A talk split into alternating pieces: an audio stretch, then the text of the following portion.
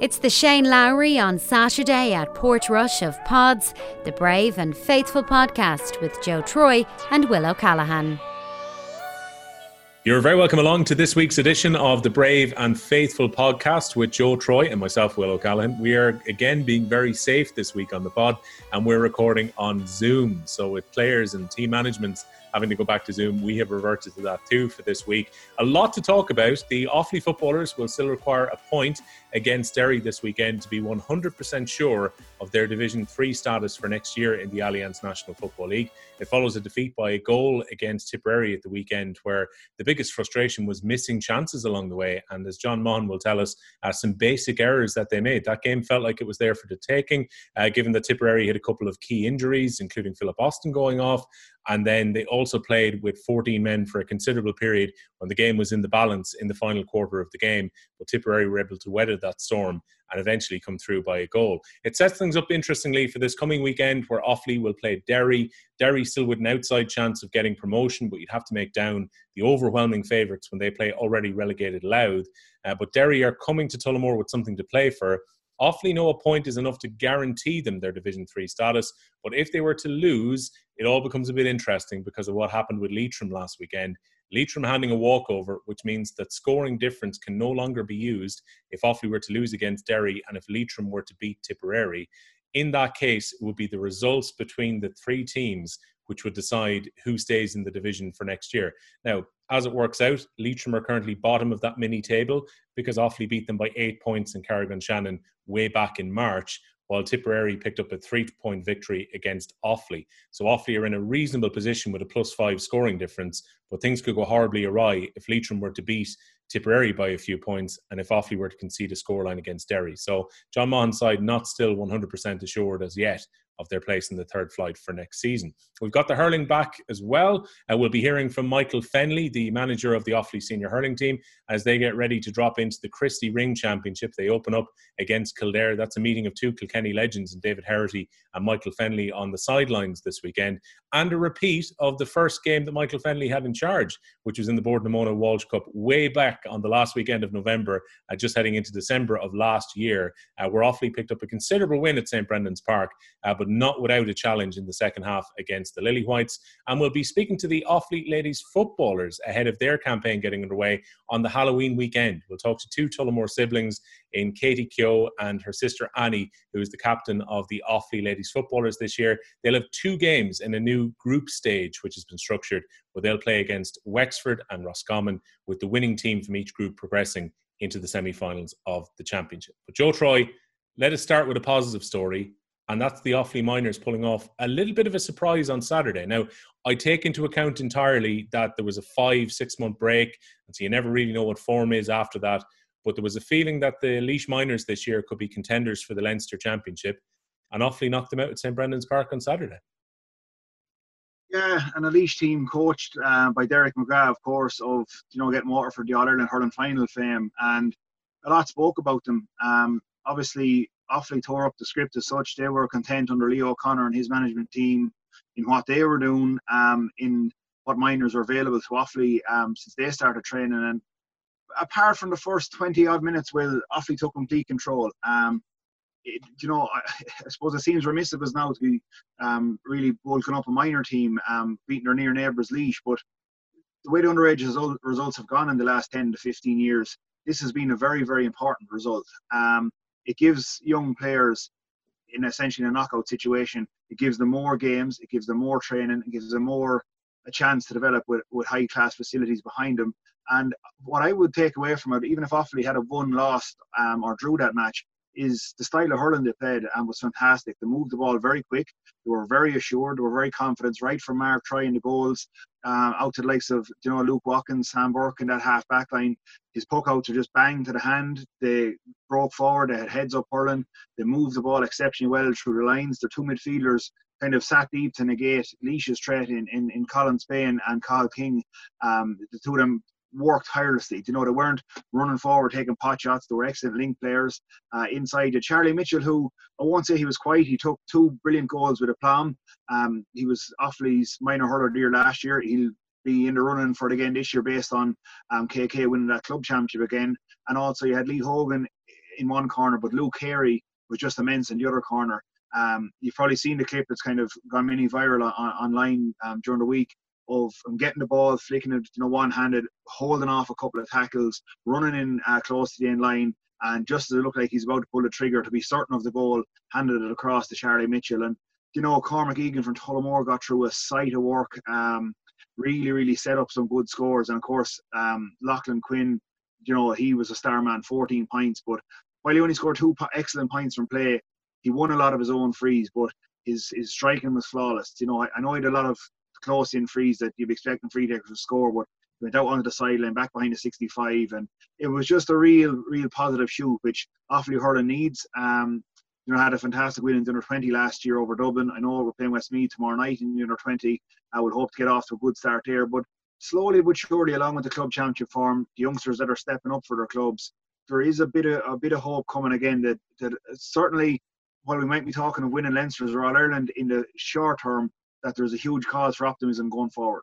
Yeah, and look, it erases some of the pain because, the minors took a little bit of flack last year when they lost to Kildare, and there was that feeling that, again, Offaly were on this slump. It's good to see this bunch of minor players getting a good result. It lifts everyone, doesn't it? Absolutely. Last year, and even the 2 years before that, especially, like I went up to Ballycastle, I went down to, I went to Tralee, I went to Walsh Cup matches, Bordemona Walsh Cup matches, Keogh Cup matches, where maybe Offaly had a defeat. And it just seemed to be more so, not within the county, more so a national empathy that let's dive on Offaly, let's write their obituary, let's consign them to the past forever. And the same kind of crept in with the football as well. Anytime there was a bad result, when Offaly were making slow progress on the football front, a game maybe against Longford or Wicklow that they were maybe expected to win, people are very quick to jump on Offaly because of the historic success they have. But I think, Offaly have started to build. They've put a lot of good people in a lot of good roles. We have two top-class inter-county managers at senior level, which will make, obviously, playing senior hurling or football more attractive. That feeds down into wanting underage players to get in on the 20 squad to try and force themselves onto a senior squad. There's a lot of excitement in both codes.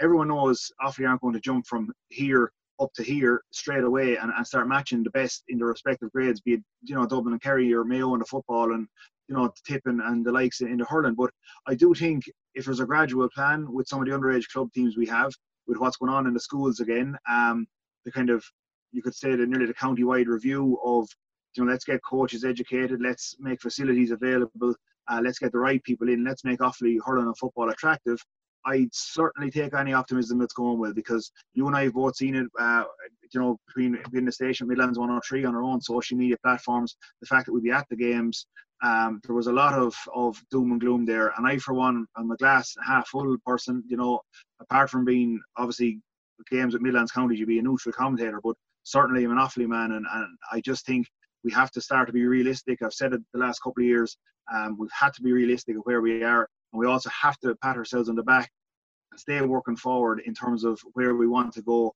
And you applaud yourself for every step you get along that journey. Yeah, good scoring by the Offaly Miners at the weekend too. Scored 2 goals and 18 points. Taoiseach's 12 points in that game in Borough. We'll get some reaction from him in a moment, but a chance for a little bit of revenge this coming weekend, Joe. They go to Kildare to play them in Newbridge in the quarterfinals of this new look, pretty cutthroat championship. How do you rate their chances this coming weekend? I'd rate them highly, Will. I won't lie. Look, I was talking to Leo O'Connor after a match, the Offaly manager, and he would have said, look, excitement, we'll dial it down, obviously. We'll prepare accordingly, get the game out of our system, because they know that you go to play a Kildare team that have had a very good win over Antrim. A Kildare team, there's not that fear factor there with Offaly anymore, and at any grade. So he'll know that Kildare will be a live threat. But I do expect the quality of hurling that they played. And they played a very good Laois team that they made look ordinary on that particular day. And that can happen in underage hurling. It's very simple for it to happen. But I think Leo O'Connor will know it's banana skin. But I think there's just looking at those players, they didn't seem cocky. They seemed to be nice, genuine young fellas. They worked hard. And if you get hard workers, the skill will always match that in the end. But if you have players that have a good attitude and work hard, which they appear to have, I wouldn't have much fear of them. It's a pity, obviously, during COVID times that I'd be looking forward and up and maybe commentating on a double header, but of course I'll have to go to the senior game, which is on at a similar time. But all ears and all eyes on social media will certainly be on following that minor match. Yeah, and good luck to the minors this coming weekend. It is a big weekend, as Joe mentioned on Saturday. You've also got Offaly against Kildare in Tullamore. That's a 1 o'clock start, and we'll be hearing from Michael Fenley, the Offaly manager, about their prospects ahead of that game against the Lily Whites in a few minutes as well. But Joe, you were doing the stream for Offaly GA TV at the weekend, and you were speaking to a couple of your co-commentators after the game. Yeah, look, we got the thoughts. You know, Damien Carter of Laois GA, he streams a lot of the Laois games, and of course Sean Lahey, who's no stranger to the commentary box either. They give both angles, and to be fair, I think we'll hear from both of them in a minute. A quality game of hurling, skill on both sides, and even as Damien alludes to, he'd admitted the better team won on the day. All right, let's hear then from Damien Carter and John Lahey. Damien's still involved with his club, Ballinakil. John Lahey, of course, former Kilcormac Colleahy player and manager and former Offaly minor boss too. This is what they had to say to Joe after the game. Damien, firstly, disappointment there for Laois. They came with high hopes to board today. Probably the fancied team gone in. You know, a lot of talk about this Laois team, but sometimes with underage hurling, just the results don't go your way.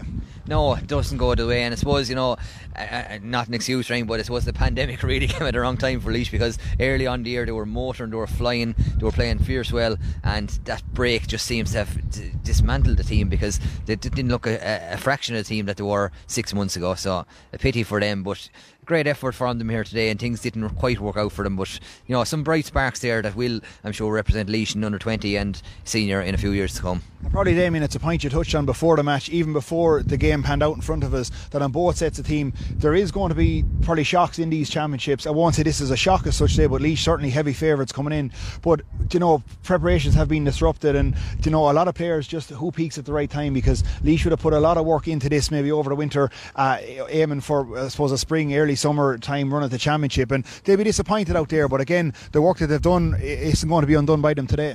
No, and especially, you know, I suppose with the change in format and going to the knockout kind of championship, it worked, I suppose, in Laois's, not in their favour, I suppose, but you know, they'll be very disappointed that they've exited the championship so early, because they were kind of looking at this one as if they got over this one, they'd get a good run in Leinster and maybe get to a Leinster final, but they've fallen at the first hurdle as it is. So John, from the Offaly perspective, you know, underage hurling, there's probably been a couple of bad results the last couple of years, a bit of doom and gloom about Offaly hurling, but a lot of work has gone in to not only this side but a couple of Offaly underage sides, and this is a really positive result, because you know, Offaly would have come in as underdogs into this match, as you said before the game, but certainly scoring 218, running out 12-point winners, a big result for them young lads. A great result, Joe, there's no question. You know, a lot of these lads here are playing under 20 with their club, and I've seen them, a lot of the under 20 championship, and there was a lot of big players here were going right well with their club, and they really brought that here today. There's no question we were underdogs, there's no question Laois was going to come, and we said they'll fire in 2 or 3 goals, but we prevented them to do that. We scored 1-9 in the first half, we scored 1-9 in the second half, and we reduced Laois to 4 points in the second half, so that was really the win. I do agree with Damien, I think maybe Laois were trying to run the ball too often, and I think if they had to take their scores, it'd been a tighter game, but like when you had a free taker like Quinn, you know, popping over and finishing a total of 14-15 pints there today, that was phenomenal. The work rate of the forwards, and as you pointed yourself, Joe, they're attacking. They were just, when they got the ball, they wanted to attack. There was method in their play, and in fairness, they were deserving winners. And probably, you know, you always look for what way a team is playing, but certainly Offaly played with great organisation there today. You know, they worked the ball well through the lines. It was no hit and hope or individual hurling, as we'd call it, and certainly they seem to have played to a very fluid plan, because there was an awful lot of selfish play gone out there, likes of, you know, Cormac Egan and also Colin Spain in particular. They drifted back, won a lot of ball, and they probably knew their strengths awfully.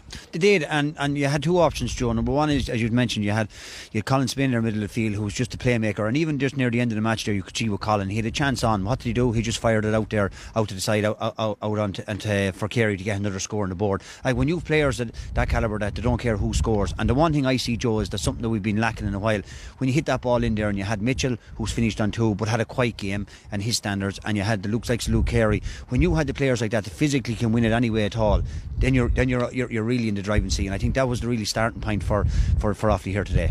And I suppose, Damien, we'll leave the last word with you. Certainly, you know, Laois go home disappointed, but I suppose a special note to the county squads involved and St Brennan's Parking Board for this game to go ahead, because a safe environment, you know, and it's great to see young players out playing and, you know, get a chance to play at inter-county hurling, because it would be such a shame if they didn't get a chance to play a minor championship. Yeah, full credit to the borough officials here today. As you've seen from the stand over there, everyone was well spaced out, it was well marshalled here today, and you know, I suppose games can go ahead if it's like this. But you know, I just want to kind of finish on the last word for Offaly. I'm very impressed with that minor team. You know, coming here today, I had big hopes for that Laois team. I didn't know what to make of this Offaly team. I hadn't heard much coming out of camp, but a few excellent individual displays there. And you know, Mark Try there was absolutely brilliant in the goal as well. And I suppose Lachlan Quinn, Luke Carey. So a bright hope for Offaly in the future as well there, I suppose. Well, Mark Try certainly didn't pick that up off the ground. The son of the great Jim Try, the former Offaly All-Ireland winning goalkeeper. So it is Offaly who head into the next round of this Electric Ireland Leinster Minor Hurling Championship on a scoreline of Offaly 2 goals and 18 points, Laois 12. And after that, I also spoke to Offaly manager and Limerick native Leo O'Connor on what it was to get his side over Laois and what they faced against Kildare the next day. A very impressive win today, and probably a brilliant team performance. Yeah, it was a good performance. The work and the honesty of them, and you know, the work rate on the tackle, the amount of turnover ball that we got. Granted, we were turned over a few times, but you know, today's today, and today's done and dusted now. So we had 4 or 5 very bad wides in the first half as well that we could have, you know, if we converted them. And when you get those chances, they're the chances you have to convert. They're the things you have to learn from today. Today's one day, you know what I mean. So we move on to the next, and that's what we're trying to do. Probably from a management team, you'd be delighted with the teamwork. There was no individuals out there looking, you know, for their own scores. They recycled the ball quite well. They worked it out through the lines in defence, and you know, Lachlan Quinn got, I think, 15 points, a couple from play, but his free take was exceptional. But again, the players were drawing them frees in scoreable positions. They were, and they were working the tackle, and that's what we were trying to get them to do: work the tackle, keep the work rate in it, and keep their heads up and find the man in the easier position and lay it off and deliver the ball in. God knows, 1994, I remember it, the Offaly style of hurling, you know what I mean? And that's what I've tried to drive into these boys. The Offaly style of hurling, do the thing simple with hard work rate, and that's what the teams of the past were built on, and hopefully that this team going forward, that they will build on that. Lastly, a huge win for them today, of course, the Midlands Derby against Laois, and a lot spoken about that Laois team. You'd probably be keen to park that result. Kildare got over Antrim, a game against Kildare the next day, and another forward step you'd hope for Offaly hurling. Oh, hopefully, but look, we take one day at a time, you know. We've got to get that performance out of them boys again next week or whenever it is on now at this stage. But, you know, one swallow never made a summer, and, you know, that's the way we're looking at it now. So that was Leo O'Connor, the manager of the Offaly minor team, in conversation with Joe. Joe, it'll be the early adopters of the podcast this week who'll get to enjoy you looking at the chances of the under-20 team, because they will be out in the field at the Faithful Fields Wednesday night against their neighbours Westmeath. It's kind of an unusual preparation for this Offaly under-20 team, given that a lot would have been playing with senior clubs, and then the under-20 championship was just about underway, and then the pandemic put to an end the final stages of that championship, and now here they are in with the county. Kind of been a strange one for Gary Cahill getting the team ready for this. Yeah, look, both Gary Cahill, Shane Hand and Adrian Clancy, the management team there, it's had to been hard on them. It's been frustrating on them, I'd imagine, in terms of their access to the players. I know we all have to deal the hand that we're dealt in terms of the COVID regulations, but essentially they probably only had maybe 6 to 10 training sessions collectively with these guys to get them ready. Obviously, they would have started a lot of work pre-COVID time and would have expected to have a bulk of time with these guys. But look, it's unfortunate, but I still think they know those players inside out. You know, you're talking about, as I said, Gary Cahill, Shane Hand and Adrian Clancy. They know the landscape of Offaly underage hurling inside out. Without even having access to the players, they'll know all about them and the form that they've been in with the clubs and stuff. I know Shane was involved at different stages with KK adult teams this year. Adrian Clancy, of course, managed us and the Drumcullen Clarine under-20s as well. And, you know, Gary's been working tirelessly with our underage. So, look, there won't be anyone better well-placed than those three guys to know what they have, but the preparation definitely hasn't been helped by, obviously, the involvement in the senior club championships, the inter-county or the inter-county setup at Offaly. But I still think these guys would have bags of potential. You know, you look at the under-20 final, which we played at some stage with KK and Ballymere. They'll provide the bulk of the squad. You know, you'll be led by the likes of Ross Ravenhill, Brian Dignan, Cahill Kiley.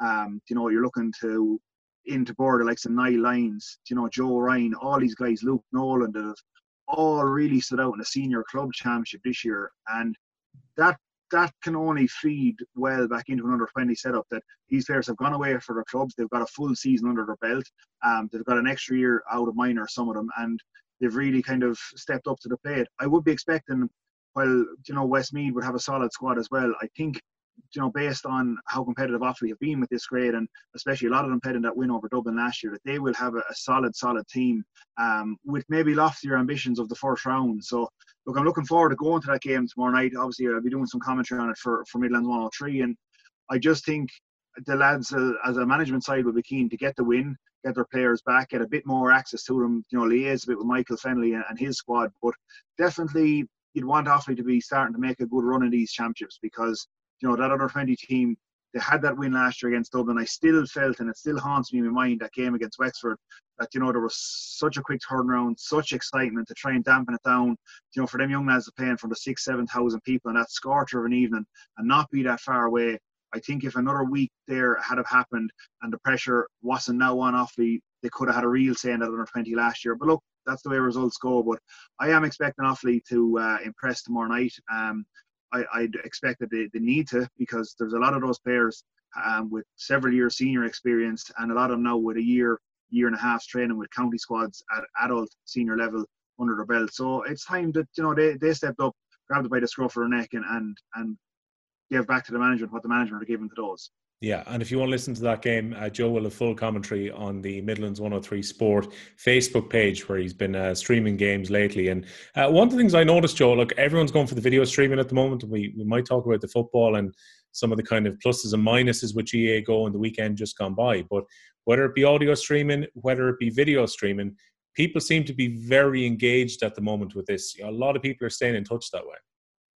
Absolutely. Look, and there has been times as part of the commentary team at the Offaly GAA stream, and that I've been doubling up with terms of Midlands 103 and also the Offaly stream. And, you know, you see the mechanics of what comes through on the phone, particularly the interactions or how many people have logged on for a while. And this is the free audio stream just. And I got at the minor match in Burder today, there was over 3,000 people had got in on that post, which was amazing for midday of a Saturday for a minor game, you know. And obviously there's a commercial interest in the streaming services. You know, while Offaly County Board would be providing the stream and you pay your $5 for it, they still have massive overheads in terms of the production company that come from overseas to do it, to make sure it's pitched back out. And, you know, look, we've had problems with the GAA Go over the weekend, and it's one thing that Offaly have been complimented regularly on over the weekend is their stream has been near on flawless. And it's you spend the money, you get what you pay for. It's probably not a big money spinner in terms of financing what the county board will get out of it, but certainly it provides people with a top quality service. And I've been amazed, particularly the audio side of it as well, what has come through the station, what has come through the app. And long may it continue, because it just shows the need for GAA. While we're all worried with this restrictions from last night and the further lockdown, you know, look, a lot of the population of Ireland are heavily sports oriented. I know there's people that say, yeah, look, here the GAA take precedence, the GAA are getting away with this. They're not. I've been to grounds. It's beyond safe. You know, John Irwin let me in the side gate the other day, the chairman of our GAA, met with a mask and sanitizer. I was wearing a mask going in. You follow GAA instruction, you wear your mask till you get to your commentary position. You're essentially on your own or with a co-commentator. You're either social distance or you wear a mask. It's very, very simple. Stewards are not allowing any chances, because no one wanted to fall back on their grounds. There's been huge mistakes made in clubs in terms of what happened after the games in public houses and house parties. The GAA can't essentially control that, because people will have this need to go out and socialise regardless whether they're sport or not. So, look, I can only say I've been in GAA grounds all over the county and indeed around Leinster, and I will be going for the next couple of weeks as long as this GAA has been played. So I felt very safe on the ground, and I just have to commend the GAA for it, and hopefully we can all stay going. Yeah, look, in fairness, we all kind of have a little bit of skin in all this, and for games to continue is good news for both Joe and I from a professional point of view. And I have to admit, I'm quite happy that elite sport has continued, not just Gaelic games. This week, I'm really looking forward to going to Tallaght Stadium on Thursday night to watch Dundalk against Molde in the Europa League. And I'm going to the rugby on Saturday between Ireland and Italy at the Aviva Stadium in the Six Nations. And up until Monday night, there was just so much doubt over what was going to happen. And I'm lucky enough to be able to go there and work at the games, and otherwise I'd probably be at home most the coming week and for the next 6 weeks if I wasn't going to work. And for people to be able to watch all this stuff at home, it's going to lift some of the gloomy, dark evenings that are ahead. At the same time, I can totally understand, Joe, where people are coming from. You know, you can't go to see people outside of 5 kilometres of your home. You're not able to have visitors around at the moment. There's so many restrictions around travel and just personal liberties and so on. And I can understand why some people will be annoyed that sport is continuing. That, you know, say last weekend, I saw a lot of people saying, look, Kildare can go to Cavan, where there's one of the highest instance rates of COVID-19 in the entire country, but yet someone in Kildare can't go to see their granny. I can understand that frustration too. Yeah, and look, while we're talking, in the interest of fairness too, if you get sick in your own role of doing the games you're doing, I'm glad you let you go to Tubber some evening for an under-20 match in the Long John in -2 weather at 8 o'clock at night for a football or a hurling thrown, and I comfortably take the Aviva. But no, certainly, look, we're under no illusions, Will. We're both in privileged positions to be able to see the games firsthand. And failing that, you know, I think we endeavour our best, no matter what professional role we're in, of bringing the action to people as best we can. But it has to be safe, you know, because we're all going back. We all have families and stuff. And, you know, while we'll be there and we'll use our social media to promote the events and stuff, the number one thing is to be safe. And I would be just frustrated if we can't get through. People, you know, they can have the laugh and they can have the fun and they can talk about sport. But at the end of the day, we have to be careful. If there's an onus on us going to these games, and much like the players, that it's a personal responsibility after that. And, you know, and there's no one like mixing with people more than me before and after a game. Absolutely, in normal times, 100%. But, you know, there's a huge onus on being responsible in this. And, look, together we'll get through it. And I know for me, to have my Saturday or Sunday morning planned around, you know, be able to pack my microphone, a bit of gear, and head to a game on my own, because I'd be doing it without COVID time. So I'm just glad to be able to keep my routine going, keep my, you know, my mental health in check and keep active, because if I wasn't able to go to the games, some of the games wouldn't be able to got to people at home, and they're the people you think of, because a lot of people, particularly the older generations, people in nursing homes, you know, people self-isolating, they might base their week around that, Will, because while me and you get to go to work at, you know, Midlands 103 and places like that, other people sit at home Monday to Friday, and they're hoping to listen to their, you know, their Sean or their Mary or Kevin or Martha on the radio. They're hoping to listen to their grandchildren, their children, their neighbours' kids playing sport, and that becomes their social highlight. And that's the number one branch of people that I always think of in commentary. We all have smartphones, we all have social media, we can all get access to games, but there is people in a very, very vulnerable state at home that this becomes the highlight of their week.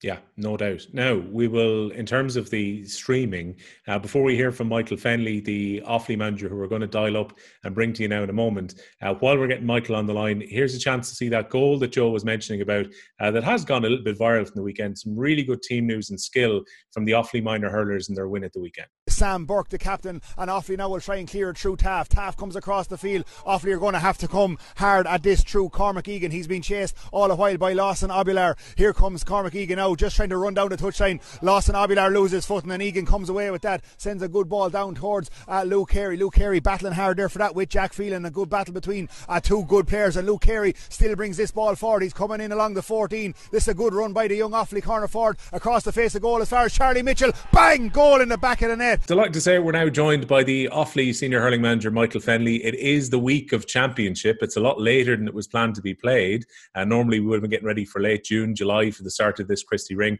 There's been plenty of twists and turns along the way, including the teams from Britain not being involved in the championship now. So a slightly different structure, but the long and the short of it is, if Offaly were to beat Kildare this Saturday afternoon in Tullamore, they'll progress directly into a quarter-final in the competition, and then it'll run off basically between this weekend and the last weekend of November.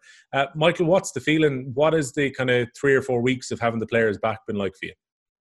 Yeah, it's been great, Will, in one sense, obviously, to be back aiming for a goal and back aiming for a championship. You know, that's been very positive. You know, the first couple of weeks was tough because Offaly were in a mini lockdown during the year, and basically everything was put back in terms of the club championship. So we had very little players for maybe 2 weeks. You know, you're talking maybe 8 official players, and then we brought in a couple of players that we wanted to have a look at. So we had numbers of maybe 12 or 13 in training sessions, you know, which is minute. And it's very hard to plan and prepare with that amount of players. So so obviously, the county final never happened, and we had players a week earlier. But at the same time, I think I would prefer to play the county final to get that over and done with. So players had full focus on the intercounty championship. But all in all, you know, they came back anyway. A lot of them came back not in a good nick. A lot of them came back with hamstring injuries, broken fingers, you know. So again, we're dealing with that then for probably 2 weeks. So it's been a mixed bag, but overall, it's great to have them back now. Most of them are back in full health, and you know, looking forward to the week coming now. Yeah, tell us about the ins and outs then. Who came into your panel after the club championship that maybe wouldn't have been involved before? So we had a few players. Adrian Hines would have came in. Young Aaron Maher from Ballinamere came in. Podge Gine from Drumcullen. Paddy Delaney. We're looking at Paddy at the moment now. He's a bit of an injury at the moment with his cartilage in his knee, but I think, you know, there's potential to play through it, maybe a little later in the championship. Who else did we have? We had a few players like that came in, and I suppose, look, they were showing up in the club championship. They were playing well, and we felt we needed to have another look at them. But unfortunately, a couple of them, you know, Adrian hurt his back in his first session or two. Joey Keane actually came in as well. He got a knock in the leg against Meath in a challenge match, so he was out for a couple of days. So the boys that came in, they got knocks, so they were gone for another couple of days. And again, that made it more challenging for them to come onto the panel. But all in all, as I said, they've all actually came back now. We're only missing maybe two or three, so it's not too bad. Has there been something, Michael, that's probably helped you? I suppose other years when you come into the job, you've been coming on the back of maybe last year's panel with the advice of people in the county. The fact that it's been a frustrating summer for all inter-county managers, you've actually got to see a lot of the games at all the levels. And as you said, you've had lads from the Senior B Championship, from the Senior A, you've senior everything up to the Senior A and B finals. So has that been a help for you to actually, with the streaming service, to see all these players at first hand in championship action? Oh yeah, Joe, it's been massive. Like last year, as you said, I was going to games not knowing any player, and it's very difficult to be looking at 30 players in the field, and I suppose going on the back of what some people are saying and using your own coaching eye to see, look, that player there has potential. And I suppose everyone's got opinions on everyone, and those opinions may not be right, you know. So I had to listen to a lot of different people, which is good, and you cross-correlate, I suppose, and see what you come up with. But I know all the teams very well at this stage, know all the players very well.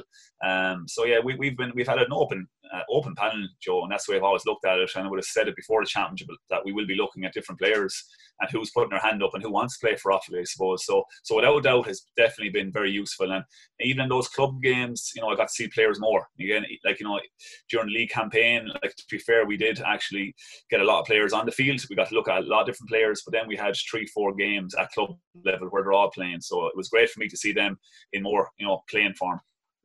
And has it been a stressful time on you as a county manager? I know you're not the only one, obviously, in that boat, but it seems like so long ago since I first met you down in the Faithful Fields. It could be last October, November. We're coming on the crest of a wave after your pre-season. You know, we're talking about the variety night. You know, you had players in good spirits coming into it, and then all of a sudden it's paused. As an inter-county manager, how hard has it been to have access to players over Zoom and over conference calls to get them to keep some level of fitness, and then you're coming back in essentially starting a pre-season within a pre-season? Yeah, look, it's very difficult, and you know, I would have stated as well during the middle of summer, I thought it was right for the lads to go back to the clubs. I think, you know, that's where they do belong, and it's good to get a club championship. I suppose the only pitfall for an inter-county manager is what way are they going to come back? You know, what are they doing in training at club level?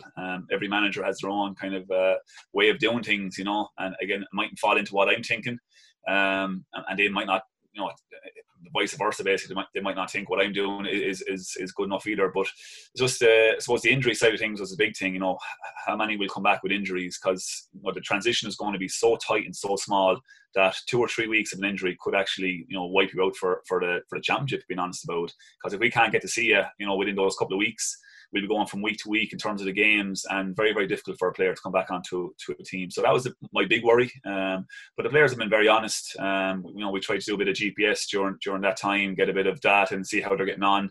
And again, we try to feedback as much as possible in terms of what they're doing that week. Maybe they don't do too much, maybe they've done too little.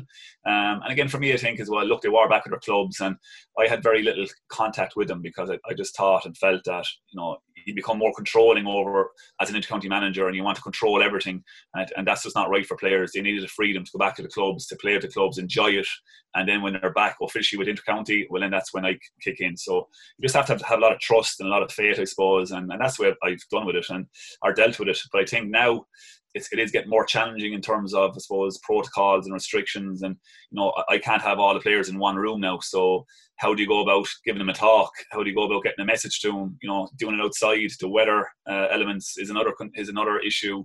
Gyms now are closed, and we don't have many gyms in Offaly and clubs. So there's a lot of challenges coming down the line. But look, it is what it is. We have to get on with it and find solutions. I'd imagine the localised lockdown can't have been easy either, Michael, in terms of, I know you've got the streams and you're able to watch matches in that way, but it severely curtailed in terms of what you could do for that 3-week period at the end of August when the local championships were kind of coming to the fore. Yeah, I suppose that was, you know, a difficult time, and you are looking to get them back in earlier and get back working with them at a plan in place, I suppose, to bring it back in. I think maybe 3 different groups at 3 different times. So all that was in place. The next thing, that was all pushed back further, and things start getting a bit more awkward and messy. And as I said, with injuries and that, it's very difficult. And you're looking then to build players back up, Will, as well. So you can't go in and click a switch and we're back to inter-county level. You have to take a bit of time, you know, see how they're doing personally, off the field, on the field. So it's a balancing act. And, you know, it does take a lot of a good backroom team to try and get the balance right. But I think we've got it right so far. And I'm hoping now over the next couple of weeks, we might see the fruits of that. When it comes to the desire around this season, we saw the GPA survey last Friday, and 52% happy enough to go ahead, around 20 wanted certain reassurances, and around a quarter were a little bit uneasy about the championship. Was that anything as a group that you would have discussed at any point about how lads were actually feeling about going back in for the rest of the year? Yeah, without a doubt. And as I was saying there, the communication piece is difficult. And as I said, I can't get into a room altogether. So about a week and a half ago, we did a small mini survey. Just one question. It was fairly simple. Are you happy to be back playing into county hurling? And it was a yes, no, unsure, leaning on yes, and unsure, leaning on no. And we had maybe about 4 or 5 players who said they're unsure, leaning on no. And again, I wasn't surprised by that, to be honest, because, you know, some of the lads have parents who are high risk, you know, and are living with their parents. So it's completely acceptable and completely normal. And again, I would have said to the players, just look, contact me if any concerns. Is there anything that we can do? And this is voluntary. There's no pressure on anyone, and you have to put your family first as well. Like, you know, sort of encourage players if they feel like they need to walk away, do so. And again, I wouldn't say they're walking away, but they're making the right option for them. And I think that's important. And we've had maybe two or three players with different things that have stepped away from the panel, like, you know, and that's just the norm, to be honest. You know, it's heavily committed. You know, it has to be a priority in your week. And if you're not making a priority, you're only half doing it. And, you know, is it worth it at the end? Like, so a lot of lads are putting it, you know, as number one pretty much. And they're trying their best to balance with work and everything else that's going on. And look, it's difficult for lads too. I mean, you don't want to let down your teammates or the other lads in the panel, and you want to be there for them, but at the same time, your own personal circumstances might kick in. I mean, I guess they're the kind of conversations that have to happen before this kind of very important 6 or 7 week period coming up. Yeah, no, without a doubt. And like I said, there's no pressure on anyone. And we're in unprecedented times, being honest about it. And they're very much unknown. And we don't know what's going to happen over the next couple of weeks either. Like, so, you know, for me, like, as I said, I'm only a player. I retired in January. So I understand the anxieties and, you know, and everything else, the pressure of playing inter-county, to be honest, first and foremost. That's huge.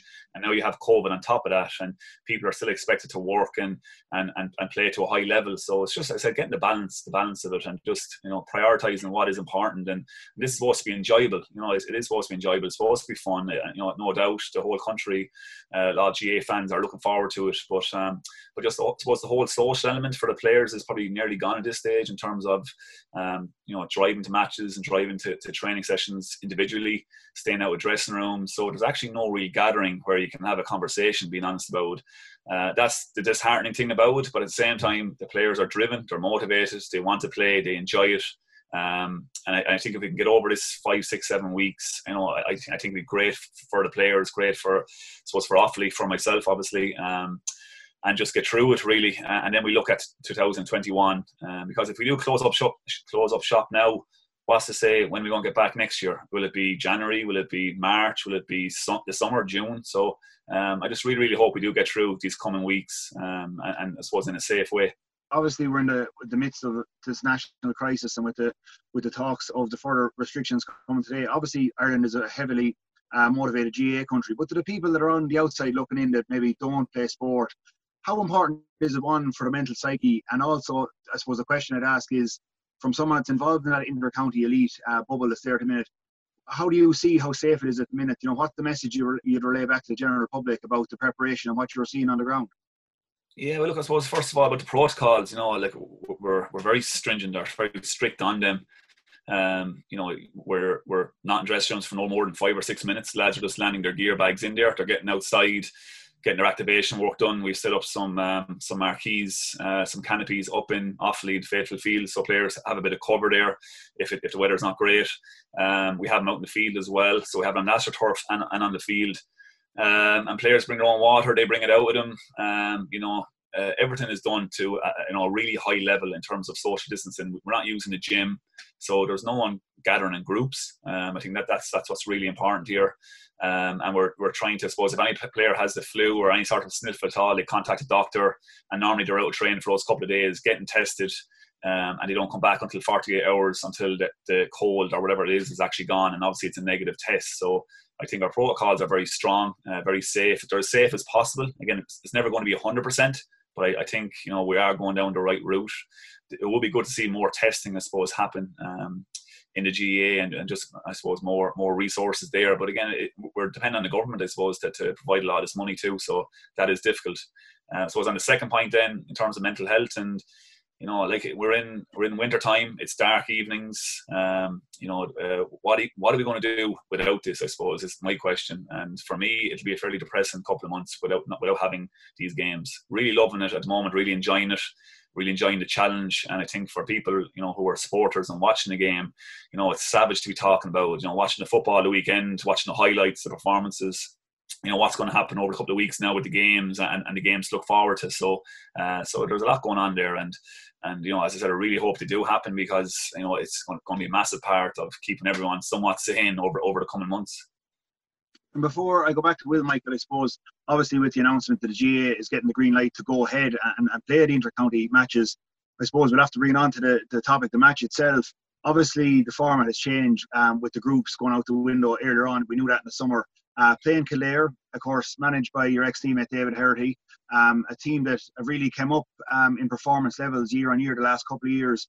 I know there is a certain safety net if either team happened to lose, but are you wary of the challenge Kildare bring? There's obviously a huge amount of respect there, and how are Offaly shaping up coming into it?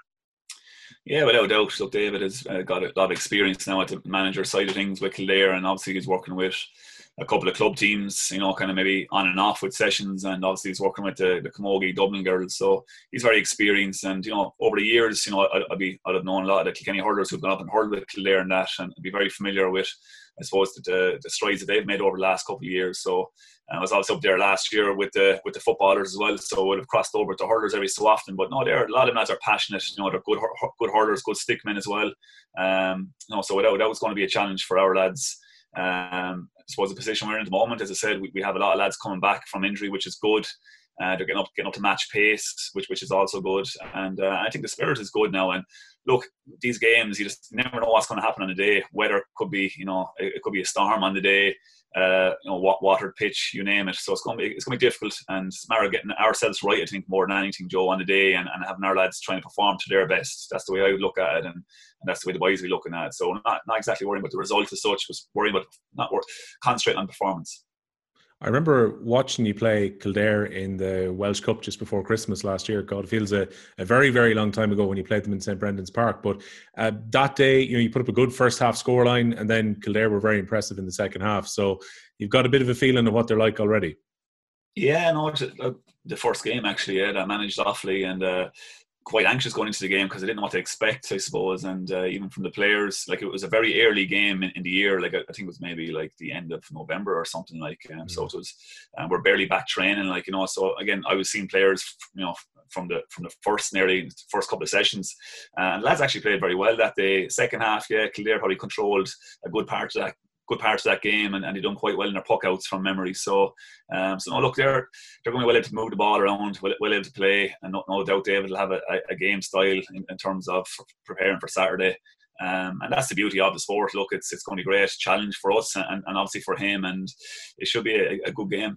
I can only imagine, in terms of the challenge of trying to get a team ready, it must be very difficult when you come out of the league at the end of kind of early May, late April. You've probably got somewhat of an idea about how you want the team to fit together, players getting into positions. Then you've this tremendously long break, players playing out of position in the club championship, and then you've got a very short run-in of 3 or 4 weeks to try and get everything right for a first game of this championship. That has to be a pretty tricky thing to try and balance out. Yeah, you're going back to a clean sheet, Will, to be honest, you know, because March was a long time ago. So very much we had a clean sheet, thinking of our team and thinking what we were going to play and what we need to work on. So we got to see him at club level, which is important, and see kind of the things that are going well and things that weren't going so well. And then I suppose when we got the players back, then we kind of, you know, had another look at him again and seen what's the most appropriate style for Offaly to be hurling, and I suppose what are the things that we can improve on. And I do firmly believe there's huge capacity there to improve in Offaly, but it just needs time and it needs effort and it needs a lot of work, to be honest. And I suppose we are in a short period here now. There's a short window. Ideally, you'd like another couple of weeks, but it is what it is. And the players have responded very, very well, to be fair to them. I can't ask for anything more, because they haven't complained once about the gyms or about, you know, the not using the dressing rooms, like, you know, taking the food, bringing it home with you, you know. So there's a lot of difficulties for them, and genuinely I haven't heard one complaint. Maybe they're complaining behind my back now, but I don't think so, you know. The players will have to deal with a certain amount of... You will have to deal with a certain amount of expectation, though, you know, given that Offaly have come down from the Joe McDonagh, given that Offaly were a Leinster senior team not that long ago, the expectation will be there that Offaly should go and win this Christie Ring. You're going to be seen as overwhelming favourites to win it. Your players, I guess, have to just deal with that weight of expectation. Yeah, like, it hasn't came up or anything, being honest about it, and like we're down there for a reason, and there's no such thing as, you know, when you go down you bounce back up. I would have seen this year, even in the Kilkenny Championship, Tullaher went down in junior this year, or sorry, from last year, and basically they were expected to come back up and are beaten in the semi-final, you know. So I think for me that was a big, you know, clear message, you know, a clear warning sign that there's no guarantees in this, and having your head right for the day is so important. And normally, look, if you are favourites, like the underdogs, if you get a run on you, they can really hurt you, like, you know. But favourites, tags, underdogs, that stuff doesn't bother me, to be honest. As I said, we focus on ourselves, focus on our performance and our standards, and I expect our players to meet our standards. But I'd imagine when you went in as manager, I'm sure when you spoke to the county board, was there a feeling from them that getting out of the Christie Ring was a priority for the first year of your tenure, or were those kind of landmarks set down at all? Yeah, look, without doubt, I suppose everyone wants to get out of the Christie Ring, but it's not as simple as that. And a lot of people say to me, the only way is to go up, you know, but God, you can stay down there for a couple of years and you can go sideways. So, yeah, like, that kind of talk is not good, to be honest, and it's not good for anyone. It's not good for my players or even myself, so I don't really be listening to it, being honest about it. Sport is fickle. That's one thing I know from experience, and you know, you're expected to when you're expected to win is the day you got to be very, very careful. So yeah, look, obviously, you know, county board people are looking and hoping that we get out of Christie Ring, but you know, we're just focusing on our own, you know, game by game. As I say, performance is key, Will, for us. Like, you know, we're not worrying about winning games or anything or score lines. We want to basically perform to our standards, and we take it from there. You spoke about preparation. Oh, sorry, go on, Joe. Yeah, Michael, one thing I suppose I actually took note when I first met you in the Faithful Fields was the one thing I asked you what you were hoping to get out of your time in Offaly, and I think one of your messages was to build a culture, how important that is in teams. How have you found your time in Offaly in terms of culture being built right across the board? Because obviously, you've spoken only about the panel, the commitment they've given you. We seen last week the Miners had a superb win against the fancy Laois side, and obviously a game against Kildare this weekend. At the 20s, we won't know their results till Wednesday night. You've worked alongside of them pre-COVID with their management team in the Faithful Fields. For the supporters listening on, how much green shoots have you seen coming through? Yeah, I've seen it. You know, there's a lot of positivity going on, Joe. Like, the Faithful Fields, first of all, is an unbelievable facility. Got it. Every time I drive into it, I love it. I love going up there. I really look forward to it. Christy there is the man that looks after up there, and the place looks brand new. Genuinely, absolutely brand new. So, you know, you have a number of fields there. You have AstroTurf. You have a number of dressing rooms. You have a gym. So the place, there's a great feel to the place. A great, you know, for me, that's massively important. There's a great feel to it straight away by driving in. I'm actually looking forward to driving in. So that's definitely part of culture. Again, players are very professional in terms of how they conduct themselves. You know, I would have chatted to the minors last week there for a couple of minutes, you know, and them young lads, you know, it was a great win against Leash, and obviously I think they're playing maybe Clare this weekend, am I right in saying that? Yeah. And you could see from social media, you know, the kick that everyone got, and even the kick our own players got, in terms of, you know, it's great to see it coming through. And again, look, it's not to say that you have a load of players coming through, but the win was massively important, and I suppose the consistency for them lads now is even more important, to put a back-to-back performance together. So that's most important for that group. Under 20s then, I suppose, you know, they had a great season last year, but now we have a completely new season this year. You've obviously new players in there as well, and they'll be looking to try and kickstart their one now on Wednesday and try and get off with a win. Like, that's knockout, it's tough going. I know Gary hasn't had the players for long whatsoever, because a lot of them have been playing club senior, have been playing club under 20, football and hurling, because, you know, it's obviously dual and Offaly. So that's been very challenging for him, very, very challenging. But again, the players seem to be responding well, and again, no complaints coming out of that camp. I was just thinking, Michael, in terms of getting ready for this, I was just chatting to a few managers in recent weeks, and they were trying to line up challenge games, and they were saying it was actually pretty tricky, because these competitions are kind of starting in a little wave in different weekends, and even, say, getting a Joe McDonough team mightn't have been easy in recent times. I heard you played Meath, I heard you were playing against Tipperary. Was it difficult to actually find teams to play in the last 2 or 3 weeks, given everything that's been going on? I suppose we probably had our ducks in a row probably earlier on, Will, to be honest, because the way I looked at it, I wasn't wondering would it happen or not. I was basically going on the basis that this was happening, and that's it. And you can easily cancel games if it doesn't happen. So we actually had our games in place, and, you know, we had another game there yesterday as well, and I hadn't that in the schedule. That just came a little later, because I felt maybe like that was our first time actually having our group of players together to play together. And I just felt, instead of actually maybe doing an internal maybe match, why not get a challenge match maybe and play whatever 220s or 230s, so that actually worked well. But you get a feel for it, you know, during the week, and you get a feel for it, okay, look, I think we need this, or we might need that, and you are chopping and changing a small bit, but I had those games playing up earlier on in the year, and that kind of helped, obviously. And the under 20s, you know, they got caught out. We were supposed to play the under 20s you know, a week and a half ago, and we had to change that around because they had club stuff going on as well, like, you know. So there has been things chopped and changed. You know, I had 3 or 4 different schedules done up, and I had to adapt and change them accordingly. And then eventually I was like, here, I'm not sending this on anymore, because I'm probably wrecking players' heads on the amendments. But I think everyone is understandable to what's going on, and the things were changing for COVID every week as well. So, and obviously if COVID cases arise in Offaly, like, that obviously restricts a lot of movement as well. Yeah, that is going to be one of the challenges, though, isn't it? That, you know, panels are going to get hit with COVID-19 cases between now and the end of the championship. And, you know, we saw the first of the walkovers with Leitrim at the weekend just gone by. I guess everyone being very careful and trying to make sure that the COVID cases stay low in the panel could actually prove to be quite important as we go on. Yeah, it's going to be massively important, Will. And again, look, I think people have to be acceptable towards it. Like, you know, that potentially will happen. You know, I mean, I heard there was a few cases in Wexford.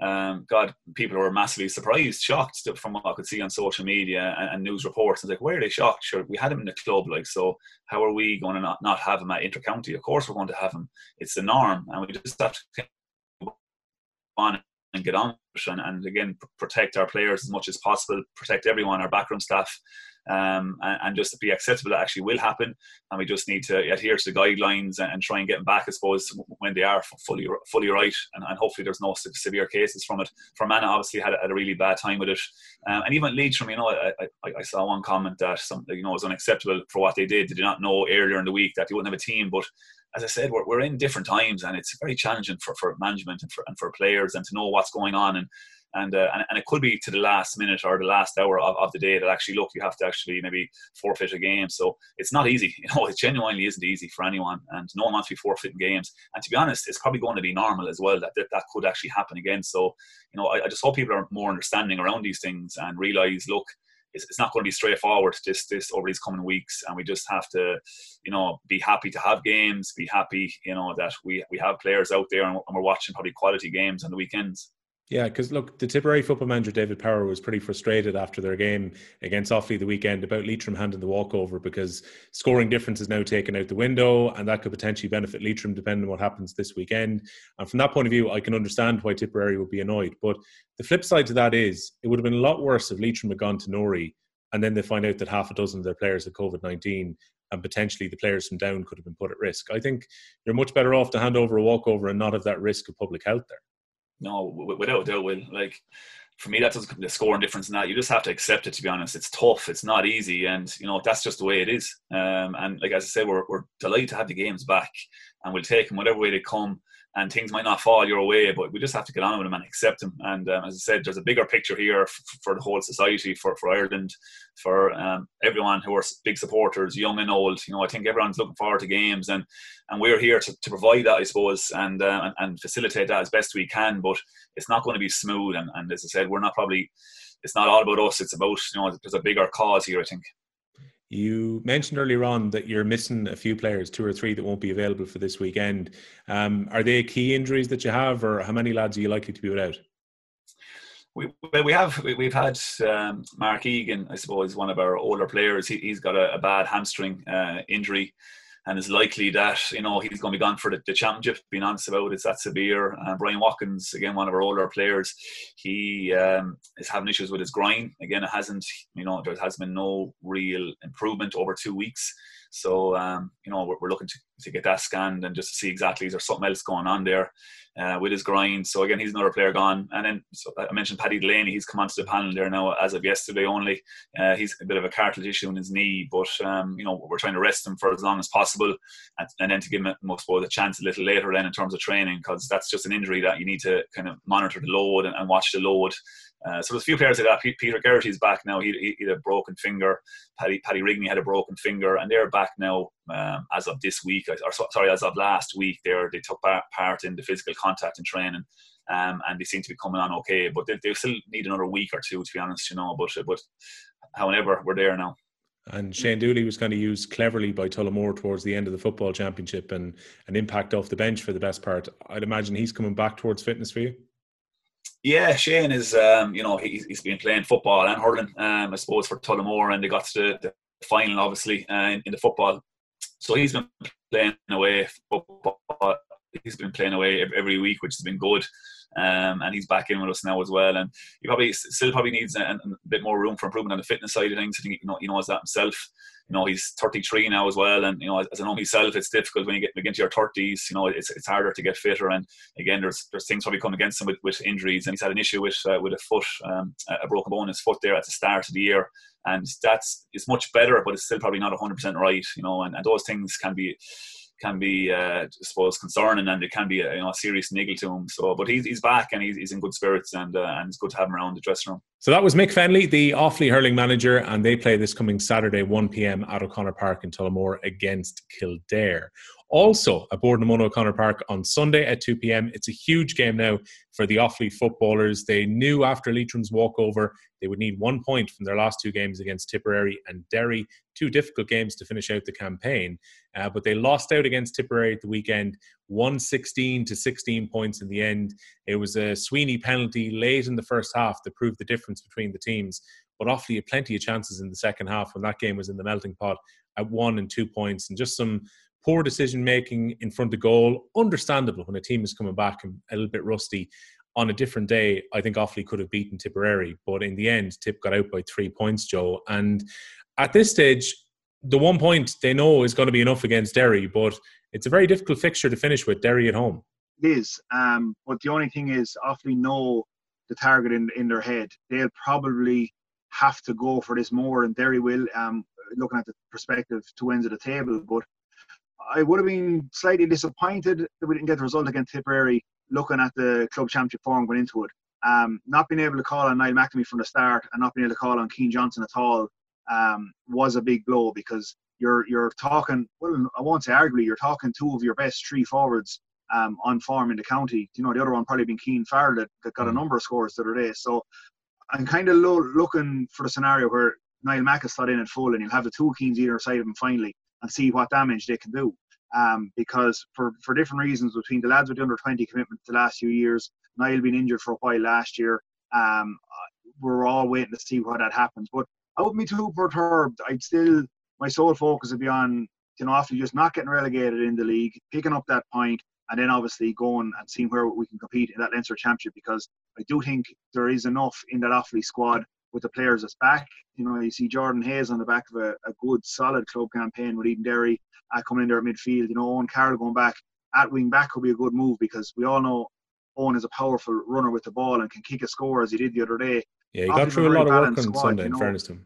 Owen's a serious operator, you know, and you've Peter Cunningham, Johnny Maloney, Mikey Brazel, Anton, you know, come in the other day. There's options there. That's the thing is, Offaly aren't looking out to the line and saying, you know, we haven't got a whole pile here. Offaly have realistically 20, 22, 24 guys that for any given stage or with various roles that John Martin is trying them in, that they have a squad. And, you know, I'd be very, very hopeful long-term with that Offaly football team, that I know in a couple of years, and, you know, maybe optimistic in a couple of years, saying that, you know, Niall Mack is still going to be there leading the line, but while you have his experience around that team, other players are learning off him. But within that, leaders are being created. You know, you see now Johnny Maloney is in the talisman category. You know, Peter Cunningham is in the same. Owen Carroll is a leader. Anton is a leader. And all of a sudden now, with a constant feed of good under-20s coming through year after year, and good minor teams starting to come through, all of a sudden you'd say Offaly have a squad and are building something that they're at the right age profile to do. Because you look at that Offaly team, there's not a big dirt of guys 32, 33 and over. It's all that early 20 mixing with maybe a late 20s group as well. And I would think that if Offaly could stay up in this division and we got beyond COVID, whenever that may be, and we got a full league campaign with everyone available, that's when Offaly start to make strides. But even if we don't get that point, I'd still be reasonably happy where the Offaly footballers are going into the championship. Yeah, and look, I think even if Offaly lose at the weekend, as we said at the outset of the show, there's still a good chance that they're going to stay up, and that 8-point win in Carrigan-Shannon is likely to have a big impact on that.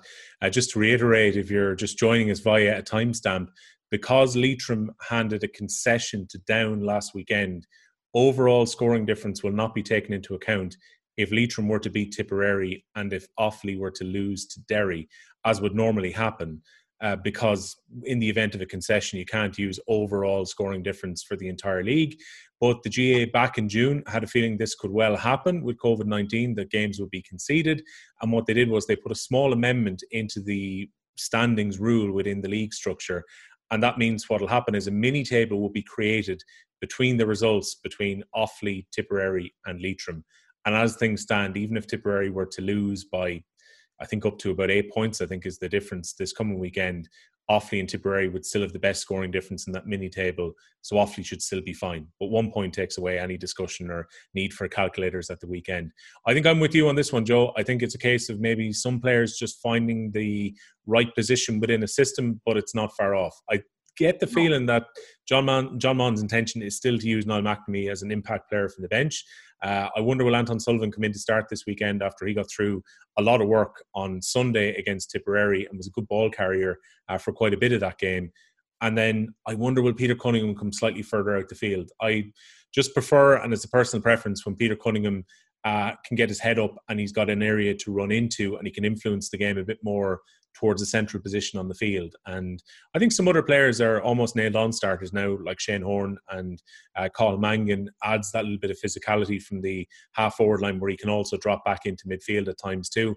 And as you mentioned, they've now got wing-backs who are adept midfielders really at club level and who can bomb on up the field.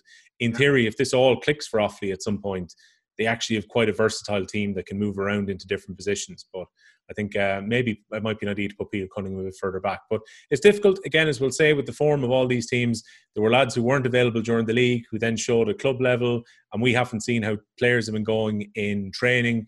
And it's very easy for any of us to sit down with a piece of paper and go, that's the 15 players that I put onto the field. It's John Mahon and his backroom team who've been watching them in training for the last 3 weeks, and they're seeing things that we can't see.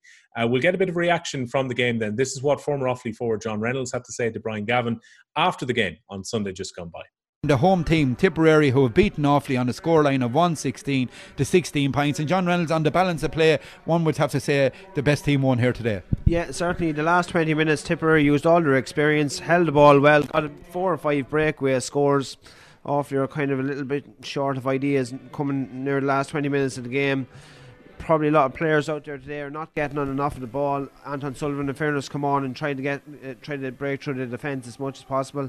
Niall McNamee come on and got a nice mark, but in balance and play, I would agree with that, Brian, that Tipperary are the far better team. I suppose we go down through the Offaly scores, and in fairness to some of the Offaly players that tried their hardest out there, we like Rory McNamee, I thought had a fine game. Scores coming from Bernard Allen got a couple of nice goals, Owen Carroll got up, Anton Sullivan got one, Cathal Mangan a lovely score, Keane Farrell had four wides, but he got 3 or 4 points from frees, and one would say Offaly will probably improve from this game. While they might be disappointed and their heads might be down, I think again Derry next week in Tullamore will be a big chance for this team to prove that they're probably not as mistake ridden as they were today in patches of the game. But one has to say Tipperary were the better team. Conor Sweeney with 1-5, Michael Quinlivan early on with 3 points. They lost their excellent midfielder Stephen O'Brien, which gave Offaly a lifeline. They also lost Philip Austin Tindry as well, but Jack Kennedy was very impressive, also Kevin Maher at centre back, and midfielder Liam Casey with 2 points. So it's ended here in Semple Stadium in Thurles. The home side have moved on to 5 points along with Offaly, Leitrim on 3, Louth are already relegated, so it's still all to play for in the National Football League. But I think looking at today's game and looking at Leitrim again Offaly before, I think Tipperary will win that last game, but Offaly will probably need a point again Derry at least, just to be on the safe side. So a little bit of pressure going to O'Connor Park next week. But it's ended here in Semple Stadium in Thurles as Slieve na Mon comes out over the PA system to just the players and the few of us that's here. It's ended Tipperary 1-16, Offaly 16 points. And we can also hear now from the Offaly football manager, John Mahon, who spoke to Brian Gavin after their 1-goal defeat against Tipperary. John Mahon, disappointing day at the office after. Offaly had plenty of chances probably to win that game, and a little bit disappointed, I'd say. I am. I felt, and you know, right throughout the entire game, Brian, I felt we were capable of winning it. You know, we could give up a lot of scores in the first half. We missed I think we 7 wides, and our kick-out strategy wasn't working. They were a lot of big men, a lot of guys, a lot of experience and expertise and know-how. But we brought it back to a single point there when we had a numerical advantage with about 15 minutes to go, or even 20 minutes to go. We had certainly a couple of turnovers, and we were a little bit slicker with our final pass. Those basic fundamentals that is done. Yeah, and we had a couple of kicks back down there as well. And I just felt, you know, it was one of those days we weren't going to win it, but at the same time, we could have won it. Were we just a little bit rusty, I thought? We thought in the commentary, them turnovers were true on goal. We should have gotten a goal or a pint at times. Just a little bit rusty, maybe. Perhaps, yeah. I mean, look, you always look for reasons why. Yeah, we could have been a bit slicker, Brian. No, there was a lot of positives. I mean, that was a big shift in warm conditions, beautiful conditions down here in Semple Stadium. And they put in a big shift. Now, whether we have a game next week or not, who knows? But I expect we will, because if Leitrim beat Tipperary and we lost to Derry, we'll all be on 5 points, and scoring difference and all that kind of stuff comes into it. Nonetheless, it is what it is. But we're disappointed we didn't win here, Brian, to be quite honest with you. And we had problems early in the first half. We had tried to address it at half time. We conceded midfield in the first half. We were struggling in that department, and it's an area that we just got to be a bit better, particularly around the middle third. We were thrown a bit of a lifeline. Stephen O'Brien, who was cleaning up for Tipperary, he's some footballer. He got injured, had to go off, and then we sort of came into it a bit, but we conceded a penalty, and we could have conceded another goal. So between midfield and conceding that penalty probably cost us. Yeah, and it probably did. Look at we missed opportunities as well, and there's aspects of the game we've definitely got to tidy up before next Sunday, and obviously before the Carlow game, the Championship, assuming it goes ahead. So we certainly things to tidy up on, and look at it is what it is, But sure, what can we do? Just talk to us on the panel. We were just talking during the week on Midlands 103 and different channels. Offaly's panel seems to be a good bit stronger, and you've found a good few players at the club that you were looking at, I'd say, and you've put in a huge effort looking at all the club games. In fairness to you, coming up and looking at them, you've found a nice few players. I think there's definitely a good future for Offaly football. There's a lot of young talent coming through.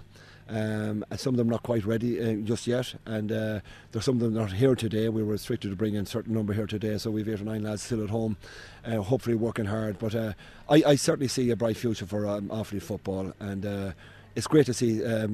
It was a wonderful club championship, incidentally. I have to say it was thoroughly enjoyable, and every game I went up to see, I came home excited with the, and particularly the two senior semi-finals were fantastic, and the drama and the excitement of those games. But yeah, there was a lot of passion on display, a lot of good commitment, and a lot of talent around the county. So yeah, it's great, I must admit, and great to see the underage hurlers putting in a big performance yesterday. I was excited when I read that at home in Castlebar to see the minors beating Lee. So look at Offaly football and hurling. We all want to see it do better, and please God it will. But as I say, I'm delighted with the response we're getting from everyone. The commitment is enormous, and there's nobody shirking the responsibility, been putting their shoulder to the wheel at every level, so hopefully things will improve. Final couple of questions. With a couple of injuries, Keane Johnson is carrying it, and David Dempsey, who's having a fantastic campaign in the last couple of years for Offaly.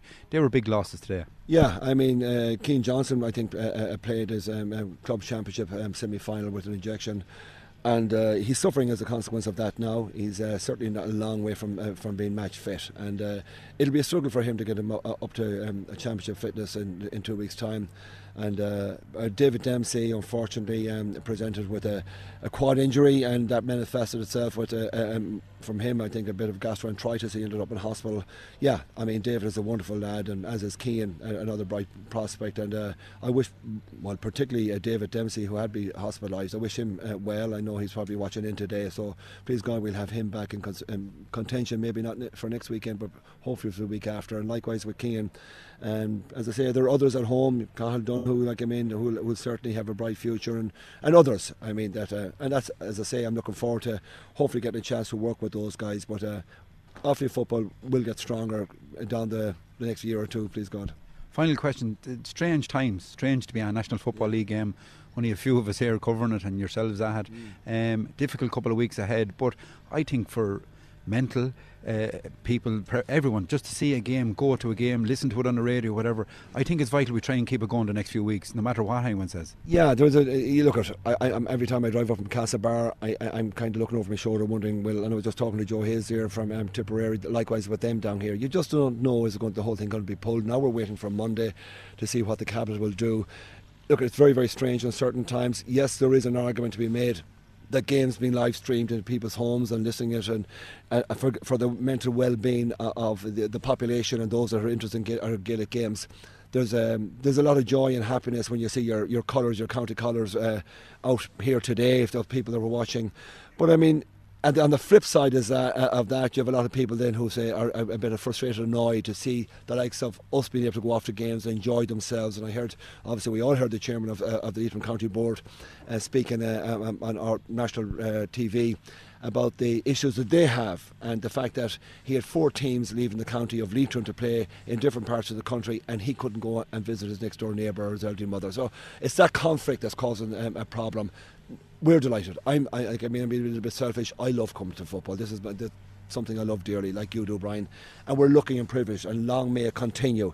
At the same time, I got to recognise there are others then that might be unwell or conscious of bringing COVID into their homes. And we're very, very, we're very diligent here. We're very disciplined in what we're doing as regards social distancing and mask wearing and all of that. It's just, and you keep your fingers crossed that nobody that's involved in our circle, in our bubble, will pick it up initially and maybe bring it home. That's always a concern. But it's been run fantastic. Like, even us commentators giving your email address during the week, asked the questionnaire coming in, same at you at training, no dressing rooms. You know, it's been fantastic the way it's been run. Look, there's no question about that. You're a little bit concerned that, say, the lads that I've left at home, they're training with us, couldn't come to the game today. You'd love them to come down and learn and see exactly what we're trying to do here. I'm talking about the Orona. So that's an unfortunate thing. But as regards the organisation and the coordination of everything in that regard, it's been brilliantly well managed, I have to say. And arriving here today, your name is on a list, everything is checked and cross-checked and all that kind of stuff, and sanitisation, all of that is being managed brilliantly well. But just hope that it continues that way, and that, as I say, let's try and eradicate and knock this thing on the head, but it's going to be extremely difficult, and I've just sensed that we're going to have a long, long winter. Final question, even though I said it already. Derry and then Carlow. So 2 big games coming up, with the help of God, everything going well. Yeah, 2 great games to look forward to. Like, I mean, that's what it's all about. We love the excitement, the anticipation and the nervous energy that's generated when you're looking forward to games. And our boys, I spoke to them briefly after the game. Of course, they're disappointed. I'm disappointed for them. I'm disappointed myself that we didn't win it. But the beauty about it is they have an opportunity within 6-7 days to get back out and address some of the issues that might be concerned there today. I hope we get weather as good as we have today. I don't think we're guaranteed. The forecast is not so great during the week at least, but it'd be nice to go back into O'Connor Park and get a victory over Derry ahead of our championship game, which is at home to Carlow the following week. Something to look forward to. So huge game for the Offaly footballers this coming weekend. You can stream it on GA Go, €5 if you want to buy a stream to watch the video. It's also live on Midlands 103 this coming weekend, Offaly against Derry.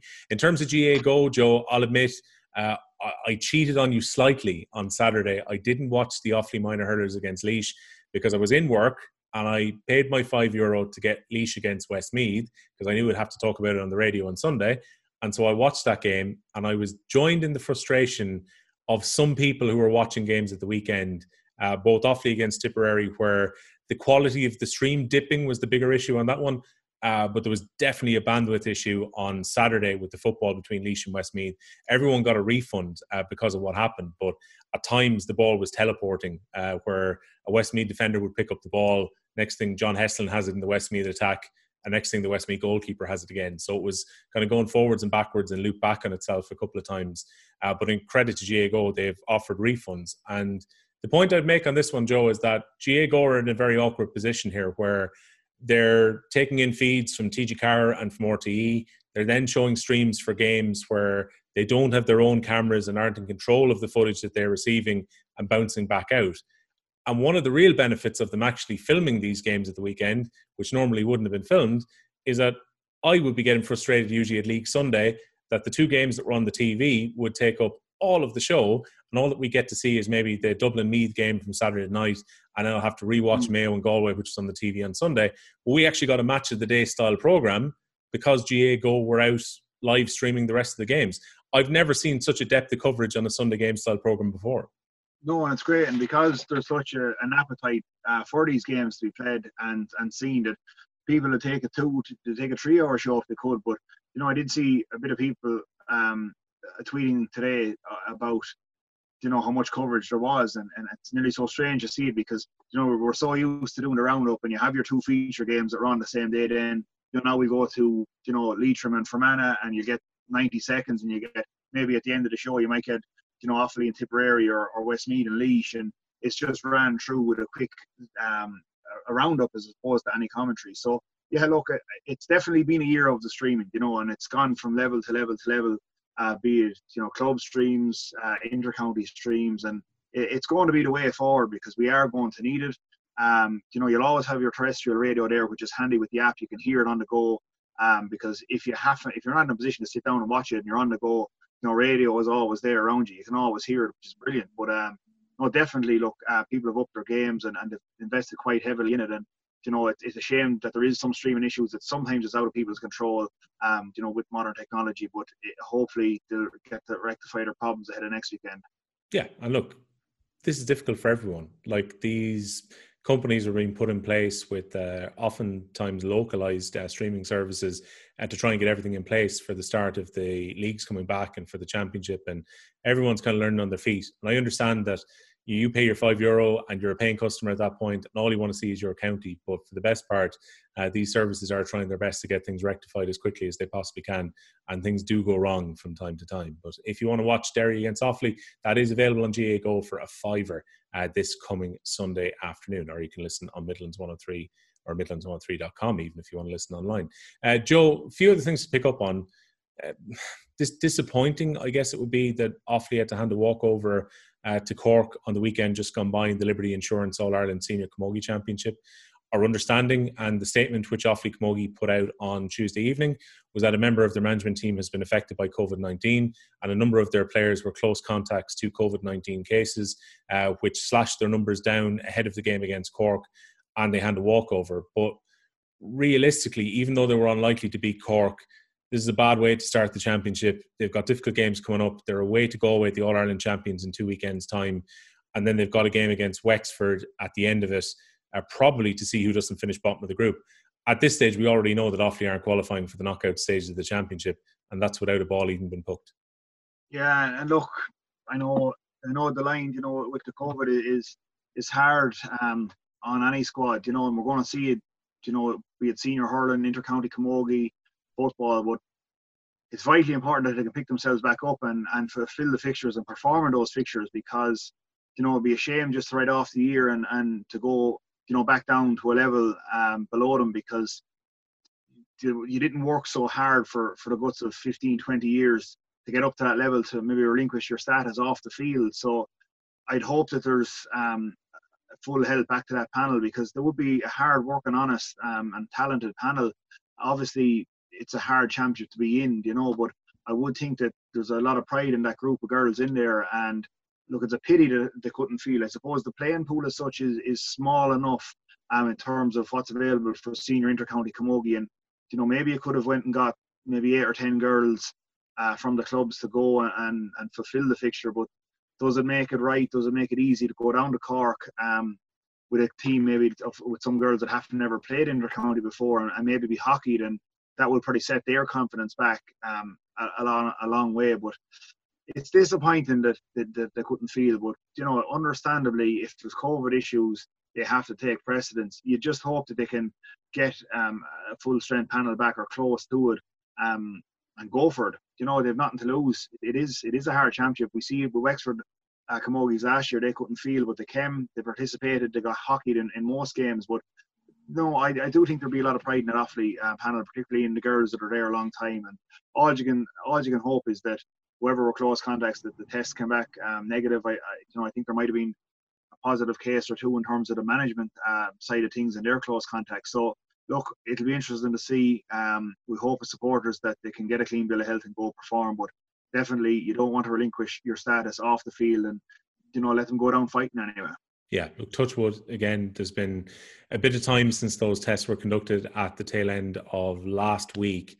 And then they don't have a game this coming weekend. So in theory, even those who may well have been isolating for a while would at least be able to train a bit before playing Galway. That is a very difficult fixture in the second game. Really, it's the Wexford game as we go towards the end of this month that's going to make the difference in terms of whether they're going to stay up or not. And we shall see what happens. But disappointing that they weren't able to field on the weekend just gone by. The junior team did field. Now, you might think, how can they get 15, 20 players for that? Well, you'd be talking about regrading. If players were to go and play with the senior team, say, to fill a gap, those players who are currently on the junior panel for the Premier Junior would then be ineligible to play for the rest of the year, and it would have a knock-on effect if that was to happen. But they played quite well against Clare in the end, though, the Banner winning out by 3 goals and 14 points to 1 goal and 12. Now, some of the senior camogie panel are involved with the Offaly senior ladies footballers at this stage too. The Offaly team are getting ready to play in the TG Carr All-Ireland Intermediate Ladies Football Championship. Their campaign will kick off on the Halloween weekend. They've got Wexford and Roscommon in their group. And a little bit earlier today, I had the chance to speak to 2 Tullamore siblings, including captain on the team, who's Annie Keogh, and her sister Katie, the former Offaly Rose from 2 years ago. And I spoke to both to find out how their preparations are going ahead of taking on the models in a couple of weeks' time. Well, we're looking forward to the start of the TG Carr All-Ireland Ladies Football Championship. It will get underway in 2 weekends' time. Offaly are going to be in action in a group in the Intermediate Championship, which also contains Wexford and Roscommon. The entire championship was redrawn in August, I think understandably after the pandemic. So we've got condensed groups, which are going to go directly then into group winners to quarterfinals. We'll have semi-finals and we'll have finals. Everything is going to be played off very quickly in a 7-week period. So to look forward to this, we're joined by a couple of siblings from the team. We've got Katie and Annie Keogh who've joined us to look forward. Ladies, good afternoon to you. Good afternoon, Will. How are you? Well, Annie, given you're a captain, we'll give you the first question in terms of how preparations are going. We're getting ready for a Halloween weekend when you'll finally get out to play inter-county again after what must feel like a mammoth break at this stage since the National Football League. You were just over halfway through that campaign. Things were pretty positive, unbeaten in the first 4 games, and the pandemic just brings everything to a halt. Yeah, well, like we were having such a good run at the league. Like it does right now, it feels like last season almost because it was so long ago. But yeah, we were unbeaten. We had only 2 games to go in the league, and you know we were ready for them really, and we were ready to get back up into Division 3 because obviously we were relegated last year, but obviously that was put on hold for this year. And we had a six-month break, I think, and we were 6 months apart as a team. So we were kind of happy to get back then when we were finished with club, obviously, to get back as a team because it's a long time to be apart, especially when you're going hell for leather at the start of the year and then things just suddenly stop. We did kind of keep together during the pandemic. We did a lot of individual work, I think more so than group work. We did a few kind of Zoom calls together as a team, but it was very hard. Like back in March, we didn't even know if we were going to come back to a season. And then even again late in the summer, we were like, will we ever get back? So I suppose we did quite well as a team to keep fit, I think, through the pandemic, and we kind of kept tabs on each other. And then I think it was great now to get back into club before we were back with county, obviously, because it kind of gave us a bit of a chance to get our fitness back up for county, because it's a step up. So we're just back a few weeks now. I think we're 4 weeks or 3 weeks back. With going into our fifth week. Into our fifth week, yeah. So, you know, we went straight back into it. Like we came back on the 23rd, straight back into training, and we had good numbers, and it's great to see. We've had a few additions to the team as well, and we've had 4 challenge games, so they're great to have under our belt now coming into Wexford, because you know Wexford they're a very strong team, so it's not going to be an easy one, but yeah. I think we're excited for it. You know, we've put in the work the last few weeks, and you know the year that's in it as well. It would be great to have a win against Wexford, and hopefully we'll go at it again then in a couple more weeks against Roscommon, and we'll give it our best. So yeah, because we've had so many kind of twists and turns this year. You know, at the end of the league, we were kind of preparing ourselves in the first part of the lockdown. We didn't know how long that was going to be, and then there was speculation about where the league would be continued or not continued, and then we were wondering, would championship start as planned in July? Then that didn't happen. Then just as it was redrawn, Offaly goes back into a localised lockdown again, and you know, there's more doubt about the championship. And even in recent weeks with the soaring case numbers, again, we've been talking about doubts about it happening. I would imagine as players, like, you'd just be thankful to get going and to get those couple of games played now. That's just it. Like there has been so much uncertainty about it. Like you said, even the localised lockdown that we had, we were supposed to be back with county the week before we were actually back with them. Obviously, it was pushed back, and then it's very hard to focus as a player when there is so much uncertainty. I think you know, like even with today's announcement, we're not sure what's going to be announced or if we'll have a game in 2 weeks' time. But I suppose part of being on a county setup, it's just having that focus and just trying to, you know, keep your mind on what could be and stay focused. And you know what, we've trained hard, so I think we're all ready to play. And I think if we just keep ourselves ready to go, and like if we're given the green flag, we'll just go ahead and play. But you're right, it's very difficult to keep that focus. Yeah, because Katie, there was a bit of like, there was the men's GPA poll which came out last week, and you know, 52% said they were happy enough to go forward. You know, about a quarter had some reservations about some health sides to it, and around a quarter felt that the championship shouldn't go ahead. It's kind of a difficult one. It's a very individual thought in terms of what happens, but is it a bit of a distraction and a welcome one? You know, given everything that's happening in the world at the moment, that you have the structure of training and you have games to plan and to look forward to next month. Definitely, yeah. I think those figures were similar with the WGPA as well. I think we're all in the same boat. There is worry there at times, like when we're sitting at home and thinking what lockdown could come next and what restrictions would be in place, and think it's mad to think we could be still training and playing. Then you get to the field and you forget about all that, and it's a great chance during the week to forget about, you know, restrictions or anything like that, and just play a bit of football. And it's a very, very welcome distraction. I think we're lucky as players to have that, because I know a lot of other people, even just club players, with their seasons being cut short for the time being anyway. And, you know, I do think, yeah, we're blessed to be able to keep training and playing and to have that distraction, yeah. I was chatting to the Westmeath Camogie manager, Johnny Greville, on the radio last weekend, and he was quite sceptical for the 2 weeks before the games actually got underway. But he said he was kind of, his fears were eased a little bit when they actually got out and played at the weekend. He said it was unusual that they had to go on little pods of cars, and everything had to be done by the book, and masks were being used going into the ground and everything else, and a lot of hand sanitizing going on, and no dressing rooms, and all that's kind of an adjustment. But his feeling was that everyone is taking this very seriously. Has that been the case within the Offaly Ladies Football panel too? Yeah, I think it took us a few weeks to get used to it, because obviously with club we'd no access to dressing rooms, and we were used to coming, just say, kitted out, and you'd leave straight after it, that kind of thing.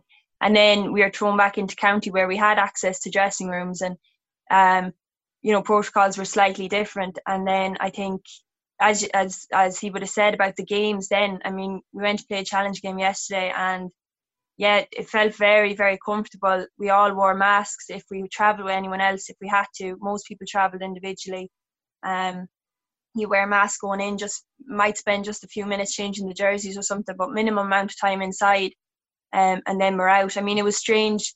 The team management have chosen that subs and anyone on the sideline will wear masks as well, which, you know, that kind of, I suppose that was a strange addition yesterday. But other than that, yeah, I think it took a bit of getting used to, but you definitely feel more comfortable, and you'd be surprised at how normal then it feels when you're just out playing.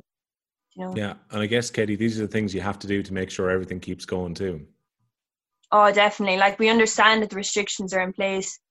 As I said, we're blessed to be able to play, and we're not going to, you know, try throw that away by ignoring restrictions and things like that. And, you know, we'd be stupid to say, like, to not be careful. So, yeah, I think we're doing all we can to keep safe ourselves and everyone on the team, because I think everyone maybe in the last 2 weeks has experienced how easily you can become a close contact, and, you know, the what would you say, the, I don't know, the, and when you're isolating and that kind of thing. Yeah, well, we even saw that with the Republic of Ireland, even with the Republic of Ireland team last week going to Slovakia. You know, it just goes to show, if you sit too close to somebody, you can become a close contact, and then next thing you're in 14 days of self-isolation, which, when it comes to these fixtures, Annie, you know, having to sit out for 14 days could have a profound effect when there's only a couple of weeks between the games. That's just it. I think that's part of, we're being extremely careful as a team. Like Katie said, we're travelling individually to trainings. I think there's a few people that kind of have to share lifts.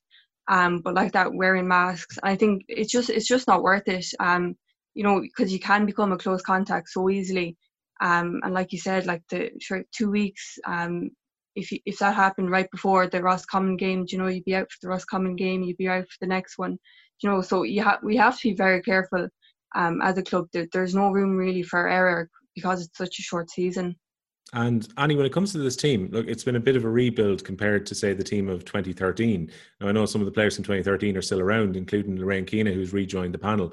I'd imagine getting Lorraine, and I was chatting to Gráinne Egan a few weeks ago ahead of the Camogie final, and she was involved with yourselves and Tullamore with the senior ladies football final too. Getting players in who are, like, you know, physical, conditioned, multiple year county athletes, it must be a big help to get them in on the EVA Championship with you too. Definitely. Like, I myself, actually, I wasn't around in 2013, so I'm only with county actually a few years. But you know, it has been great. Like, we've lost a couple of girls now since the start of the season, for the league. But yeah, the likes of Lorraine, like, it's great to have her back. So when you're going out to play teams like Wexford and Roscommon, you need the experience. And I think girls that have played inter-county for a few years just bring something that, you know, even if you've been playing years for club, you know, inter-county is a step up, and, you know, you need smart players. And it's just great to have her back, and the likes of Ellie McAvoy has come back as well. You know, so it's great to have them on the team, of course. Yeah, because even in the last few years, chatting to John Ryan and chatting to Gary Daly, since, you know, the feeling was it was a young group of players who are coming through, and kind of the more experience you can get will obviously help you out along the way while you're trying to, you know, blood players with 2 or 3 years of experience into a senior county team. Yeah, we are a very young team. Like, I'm 25, and I'm one of the oldest on the team. And we have quite a lot of young girls playing with us. We have a few minors on the panel as well. But no, it's great to see. Like, at the challenge game there 2 weeks ago, we had, I think, 28 was it there. You know, so it's great to be kind of getting numbers in, and to have a few older girls as well. It's a stepping stone for Offaly, I think, as a county as well as a team, because I know we've struggled for a lot of years. I think after winning in 2013, after winning the junior, I think the county was on a high for a couple of years of that, but it kind of, you know, like that, it fizzles out a little bit, and it was kind of hard to get players in, but you know, it's good now, and hopefully we'll, you know, up from here, I think, hopefully. Yeah, Katie, when it comes to your club with Tullamore, a kind of upward curve in the last few years too, because I was just thinking back a few weeks ago and I was chatting to Amy Gavin Mangan that Tullamore were in the intermediate final the day they won their first of this run of six that they're on. Tullamore then went back down, had to come back up from the intermediate in 2018, but you've been to back-to-back finals, albeit losing out to Neamh Ciarán. But now you're kind of establishing yourselves as senior county team and senior county finalists over the last couple of years. Yeah, definitely. God, the club has come a long way in the last 2 years, considering we were in the junior final 2 years in a row, lost them and won the next, then straight to intermediate final. We won the first year, got the second year, and then straight first year up senior, we made it to the final. And I think it shows, you know, the ability in the panel. It was just, we were obviously missing something there, and then great trainers, managers came along and they just brought us along as a team. So, yeah, God, we, you know, obviously unlucky in the last 2 years in the final, but, you know, at the same time to be up there and to, this was our only second year up senior as well. So I suppose it takes a team a while to build, but it's really enjoyable. And I do think team and the players have come on so much. It's really standing to us. Yeah, and I suppose despite being a big town, there's a lot of different sporting bodies which are drawing upon the talented women around the town too. Like, you know, rugby has really exploded in the kind of last five, 6 years or so. You're going to have Ailsa Hughes hopefully playing next week in the rugby for Ireland. And at the same time, there's other sports like, you know, hockey, soccer, which are quite big in the town too. People kind of assume that Tullamore should be dominant almost in Camogie ladies football, but it's never quite as simple as that.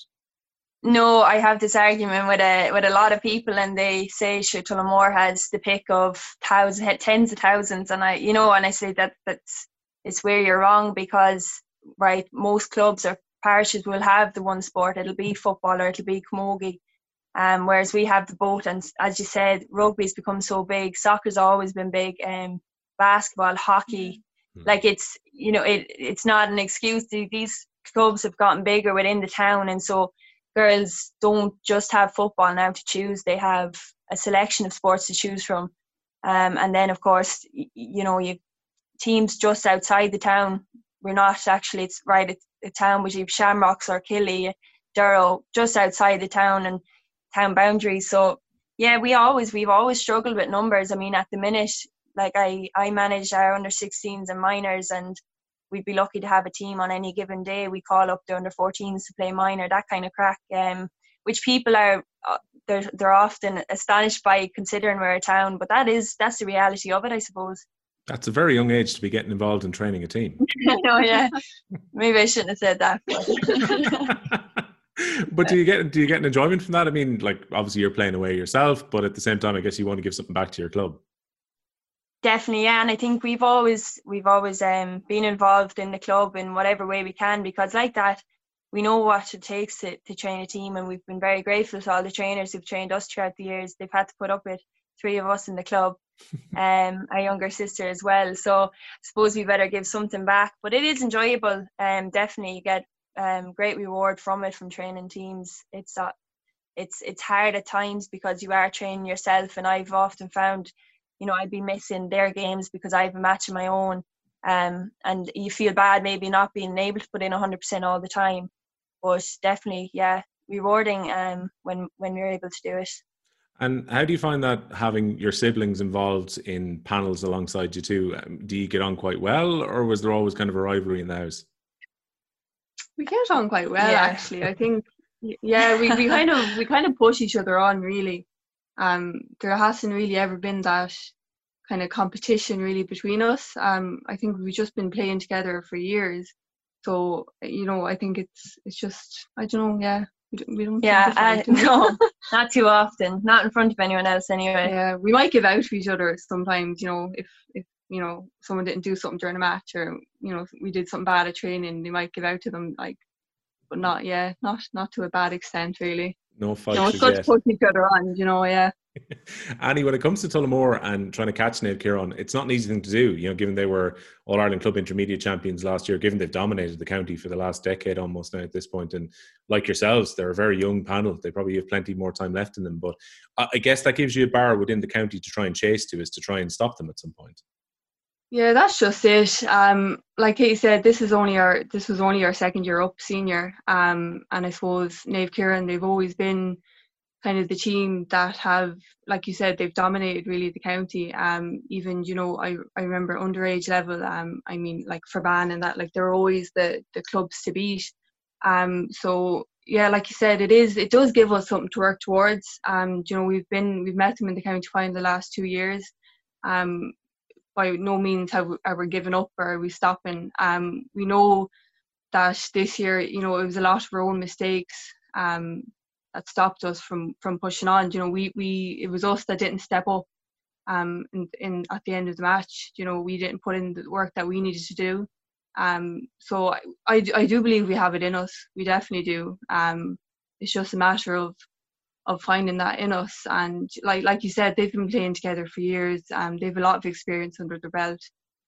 They're All-Ireland champions. They won the All-Ireland last year, and we bet them in the league last year, and I think that in that we know ourselves that we can beat them, and it's just a matter of going out next year and just giving it another year really. And sometimes it just takes that belief of getting one or two results to show that a team aren't invincible and they can be beaten. That's just it, yeah. And we're quite new to winning really as a club. You know, like for years we struggled, and like it is, we're not a confident team. I don't think we don't have a lot of belief in ourselves. I think we have got better in the last couple of years. But yeah, it is about just believing in yourself and pushing on, and just having that last bit in you, I think, and believing in yourself. So I think, yeah, we just need to find that maybe by next year. Yeah, well, Grán Egan was saying to me too, and I don't know whether she was lying or telling the truth about this, but we'll assume she was entirely true about it. She was saying that one of the things she found was that she had no real interest in ladies football because the part of the county she'd come from, it was never really a sport she would have played. Then had to teach a bit of it in school as part of PE, then got interested, and then was welcomed into the club, and it kind of went from there in terms of her becoming part of your team. She was saying that's one of the things for her and a few of the people that she's met through schools that have moved into the town, that actually ladies football has, you know, you welcome these people from outside in, and they've kind of been boosting your ranks over the last few years too. Definitely, yeah, definitely. Like we have a few girls actually that have come from, we have from Kerry, from Mayo, Sligo. Like they're like we never turn away anyone. You know, it's not like we're a very close team, but all those girls that have been with us a couple of years now, like it's actually hard to think that they weren't there from the very beginning. You know, that's how close we become as a team, and I think we're just very open really as a team, and we're quite a friendly team, and we just welcome anyone that wants to play football. You know, it doesn't matter if they're any good or not. If they want to be there and they put in the work, they are good. But you know, they are obviously are good. But what I mean is, like, it doesn't. You know, we all play together as a team. We bring each other on. I think, you know, we're quite good in that way. That there's no one above anyone else. You know, no, it doesn't matter if anyone goes out there and shouts at you. You know, we're not going to give out to each other. We're quite close as a team, and like that. It's great to have girls from coming outside the county to play for us. It's a great privilege. Annie, tell us about your own kind of passion for playing ladies football for the county then, because I think it was kind of late April, early May, start of lockdown. You did an interview with, I think, Declan Rooney, which ended up going all over the place. It was on all the national sites, and it was on Sky Sports and so on. And, you know, I think Ballymaloe was in the headline, and that probably drew a lot of people in to actually read it in the first place. Yeah. But the thing that kind of caught it within the interview for me was that you were saying that, you know, you could have worked abroad, you could have looked to go that way, but you would have found it very hard to kind of leave ladies football behind. In terms of just that passion, was that, you know, something that really came into your mind when you finished school and you're thinking, what am I going to do? Do you really want to keep playing ladies football? Yeah, I suppose I've always played. Like, I've played football since I was 8. I think I started. You know, and it's always been something that I've loved doing. It's always been part of my life. It is a huge commitment playing football, because I don't like, none of us, we don't like half committing to something. So I think when we play football, we've always committed to it. There's been a few years where I've kind of gone abroad, or where I was working in Cork, where I wasn't able to play football, be it with the timings or whatnot. But yeah, I suppose like there was opportunities, or there's times where I kind of thought to myself, you know, is it worth it? Is it worth putting you know, my job on the line just to stay home and play football. But I don't know, it just, football always kind of seemed to win a lot of the time. It's just something that's always at the back of my mind. I just love it so much. You know, I love going out there and playing football. I think, you know, it's even better. I think I love playing, having Katie and Sarah both on the panel as well. There's just something really satisfying about it. And yeah, I suppose the last year, I think I just, like because I'm actually not that I'm not that long in county football. I actually only started playing myself. I did a bit of underage, but I only started in intermediate in 2017. So I'm only here a few years. So I suppose this year in particular, I kind of had thought that maybe I might go abroad, or I might go work in Dublin and like that. It's hard to, even if I was working in Dublin, like it's impossible really to make trainings if you're commuting and, you know, the hours you might be working. So yeah, I said I gave it one more year, so it's quite unfortunate the way it worked out really, that the year that was in it, but I don't regret it at all. It has been a great year for club. I really enjoyed it, and with county as well. It just, it's quite a satisfying and proud thing to play for your county, and I think I'm just happy to do it, I think, for as long as I can. So, well, the obvious solution to this, because I know what it's like trying to get out of Dublin at 6 p.m. and there's no way you're making Faithful Fields for 7:30 and being togged unless you've got a rocket or a helicopter as opposed to a car, would be for someone to open up some kind of artisan eatery in the Midlands after the pandemic. Yeah, I have. It's always been something that's been on my mind as well. So yeah, leave it with me, Will, for another couple of years, and I might solve my own problem. Yeah, well, there you go. Well, when I was walking through town in Tullamore earlier today, I noticed plenty of empty premises. So the possibility is there if someone will grant you money to actually get that going.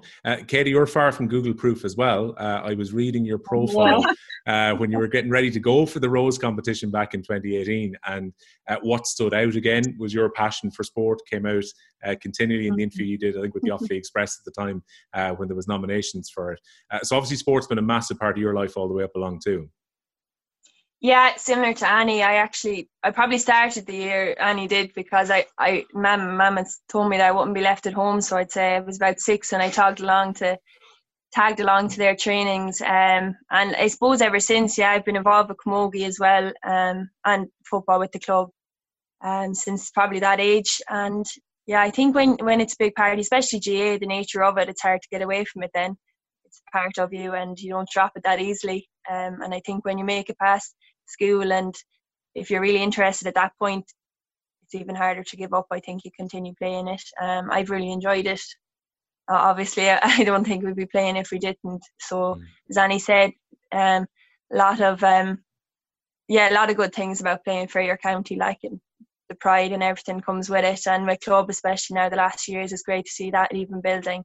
So yeah, it's a passion of mine, I suppose. I don't get away without people knowing that about me. But you picked an interesting year to become the Offaly Rose too, like right on the back of Jenny Byrne having been the Rose of Tralee. Yeah. It's very difficult to actually go out there and, you know, follow on from the winner from the previous year.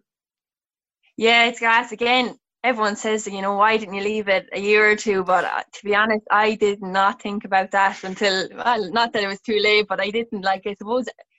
I don't know, maybe others are the same that go for it. You don't think when someone sends you an application in January or February, you don't think, now maybe this isn't the year that I'll go and win the Rose of Tralee because maybe I'll leave it till next year. You don't think about it. I certainly didn't think that I'd even make it as far as being Offaly Rose, never mind to the Dome and winning it. So no, that never kind of occurred to me. I was only happy to kind of go after Jenny, I suppose. She was a great support to me through the year. So no, like I wouldn't regret anything I did that year, to be honest. It was great. Very enjoyable. Got a lot from it. And it becomes an interesting scenario. Like, you're playing there with another Rose on the team, yeah, you know, after Jenny's switch from Westmeath to Offaly. So kind of an unusual dynamic happening there too. Yeah.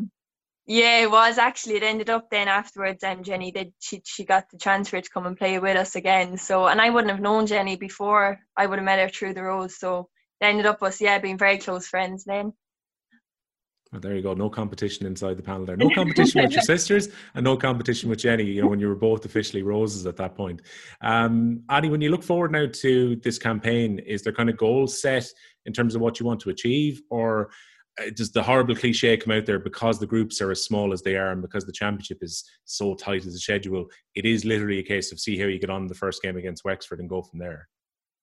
That's just it. Like, obviously the dream, the hope is obviously to go out and win our two group games. But yeah, it's just a matter of going out in 2 weeks' time and giving everything we've practiced on in training the last few weeks, just giving it our all. And I do think we've come on along a lot as a team. You can even see in the last few weeks of trainings and stuff. We've put in a lot of work. I think girls are hungry for it, really. Especially with all the uncertainty and everything that's gone on, you kind of want it more than ever now because you've put in the work and, you know, there's all these blocks along the way and you're just kind of like, well, if I'm doing the work, I want to go all the way. You know, you're not just going to settle. So I think we're quite hungry as a team. So hopefully, you know, we'll go out there and give it our best anyway, and that's all we can do. Katie, did it take a while for everything to kind of click in training? Because I know you're playing club and at the same time, you know, those who didn't get to county finals would have had a bit of a break before going back in with the county. And I suppose everyone is going to be a little bit rusty having not played inter-county for half a year. Did it take a while maybe for things to kind of click and that rustiness to go after the first few sessions? Yeah, I think actually the first training back, it was great. Like, it was great to get back. We were only a few days finished with clubs, so we didn't get a break. But as you said, most of the teams got a bit of time off. So yeah, a bit of rustiness, but the intensity was there, which is what you need anyway. So it took a few sessions back, and then we didn't have, you know, the Nave Ciarán girls till a few weeks after that again. And a few girls, it took them a while to maybe join the panel again, Camogie girls and that kind of thing. So, and there was a bit of rustiness at the start with those not playing. And then, yeah, slowly over the 4 weeks now it's clicked because of players coming back. And I think yesterday we played Carlow in a very, very successful challenge game. It was really good. Everything clicked with us. And I think that was kind of the strongest panel we're going to have. So it was great to see it before we go into Wexford that, yeah, these are the girls we're going to have. This is what we're looking at. So, yeah, I think it did. It took a few weeks, but things definitely clicked yesterday now. So, as Annie said, we're all hungry for it now, this Wexford game. And how are you feeling, Katie, about winter football then? Because this is as late as many of the players in the panel would have played outside of maybe club championship, which would have been, you know, say a provincial campaign after that. It's going to be something new for most people. And I guess we hope the weather stays the way it has. I'd imagine with that challenge game yesterday, it wasn't too bad, but we're going to be getting into more wintry conditions, particularly ahead of that second game against Roscommon. Definitely, yeah. I think the last few nights now this week has, it's been cold at training, and it's a big difference to obviously the summer football we've been playing there with club. But yeah, a lot of girls won't be used to playing unless maybe college games, I know, have gone on through winter, and as you said, provincial games, but this will be a season that none of us have ever gone through before. You know, starting into All-Ireland Championship in October is a bit mad, but I mean, once pitches are anyway playable, I think that's all you can hope for. And that, I mean, obviously in the country we live in, we could get a wet and stormy day in July anyway. So I think we've always been warned that the weather's going to be a factor. And obviously we have to do our best. So once it's not too bad and pitches stay playable, it's all we can hope for really for a decent game, because there's nothing worse than going and having weather is a huge factor and the pitches, you know, sloppy and it ruining maybe your game plan and the way you play. Can come down to hard work and a good free taker at this time of year too. Annie, I guess when it comes to the structure of everything that's before you now at this point, it would have been lovely to have the Leinster Championship and a guaranteed couple of games there and then break off into qualifiers and All-Ireland like years gone by. You just kind of have to put up with the way things are this year. Just you have to kind of be understanding that the calendar just isn't there for a longer championship really. Yeah, that's just it. Like, as well as that, like, we obviously we were doing quite well in the league as well, so it would have been great to kind of pick up the league and play off our last two games as well. But like you said, you know, back in March we didn't even know if we'd have any games or any season left at all. So I think we're just grateful to have anything to go back to be honest. So, you know, I think we're quite lucky to have even our two group games and have the chance at it. So we can't really complain really too much. Yeah, we started talking about COVID. I'll finish talking about COVID too. Did either of you have any reservations about going back in? Like, was there any kind of thought about, geez, I might just sit out this year as opposed to going back in? This seems like too much hassle, or maybe it's not safe. I'll ask it to both of you. Like, did either of you have any concerns? I think we probably both did. In a way, as I said, nothing has ever stopped us playing before, and it would be very, very strange to ever step away from the panel. But I mean, we did have to sit down. We had to sit down with our parents here at home and just say, if football comes back, and I mean, this was before you even back training, you know, what do we do? So we did. We had to, I suppose, talk through it and just see was it worth the risk. And in fairness, the very supportive at home just said, no, like that nothing's ever stopped us, and if we were happy to go ahead with it ourselves, that they wouldn't stop us going training. But you know, you do worry about bringing a risk home, bringing anything home. But I am, in fairness, I think our nerves were settled when we went back and realised maybe how safe it was, and how careful management have been, because I think if it was another way around, you know, I'd hate to be a player going in and you're not comfortable with the setup, and your management maybe aren't doing what they should be, and you'd have to make a decision then, well, I'm actually not going to be able to play for my county this year, I'm going to have to pull from the championship games because I don't feel comfortable. So no, for the time being anyway, I'm happy enough to play. Yeah, like you do kind of have reservations, especially with the cases rising and everything, but I think we're quite lucky. You know, we have a really good COVID officer and we are taking all the precautions necessary. And I suppose while the cases are rising, I don't know how, like, we're outdoor all the time, so I think in general I don't think we're quite high risk really. I think I know there has been a lot of speculation with regards to GA and how it's causing all the cases, but I think it's more so the activities kind of revolving around matches and stuff rather than training and matches themselves. So I think in that regard, you know, I do feel safe at the minute anyway, so we're just going to have to see how things pan out. Yeah, I know those of us in the media are kind of probably guilty of, you know, talking about the negative stuff before championship start, but I just think of like last week and everything that's happening with Cork in terms of their dual situation and so on, and potentially their Camogie team might go on strike if some of the games aren't fixed. And as players, does that fatigue you a little bit too, that kind of year on year we hear these arguments about, you know, dual players not being able to be accommodated, and in some ways this kind of overshadows the start of the championship more than all of us just talking about the games that are about to start in a given weekend? Yeah, I think it's frustrating. I know with club, like, they still seem to struggle not having fixtures overlapping, and I do, like, I feel for inter-county dual players. Like, Ronnie would be a good friend of mine, and to see the stress that she goes through when she, you know, when fixtures are released and said, you know, she texts straight away to say, this game I'll be missing, this game, and what goes through her head having to decide. So yeah, it was annoying now to see that the LGFA Camogie, like, voting against doing something for the dual players again. It just doesn't really make sense. I mean, if the men can do it, like, I don't understand why they're not making those accommodations. So yeah, and I do think, like, it shouldn't overshadow. It shouldn't ever be the focus of a championship is, well, what players are going to be missing because of Camogie or football, you know. Yeah, and I would imagine for Offaly, you know, Offaly's a small county, small population compared to other places. You look at some of the best players in the county in both codes, you know, for Nieholz up at some point, Mairead Daly's one of the best players in both codes. Roisin Egan, Lorraine Keena, we've already mentioned. Grón Egan is county standard in both codes. These type of players, and I'm sure there's going to be plenty of youngsters who'll come through that are brilliant at both. You would love to see a situation where Offaly can have something like with Tip with Aisling Maloney, where she comes on to play for the Camogie and impresses at the weekend just gone by. You'd love to have the players available for both panels if they could. Yeah, it makes no sense why a person, if they're that gifted at both, why they should ever have to make the choice between them and between which team they might represent on any given kind of year or day. And yeah, I think something should be done about it, because like you said, we're a small county, we don't have huge picks on either side, and to have those kind of that calibre of girls playing for both would be a huge, you know, advantage, instead of having them say, no, they have to pick Camogie, because it's not doable to do the two of them. I wonder if maybe the solution has to be both associations coming together at some point, but that's all for another day, maybe for them to argue that out.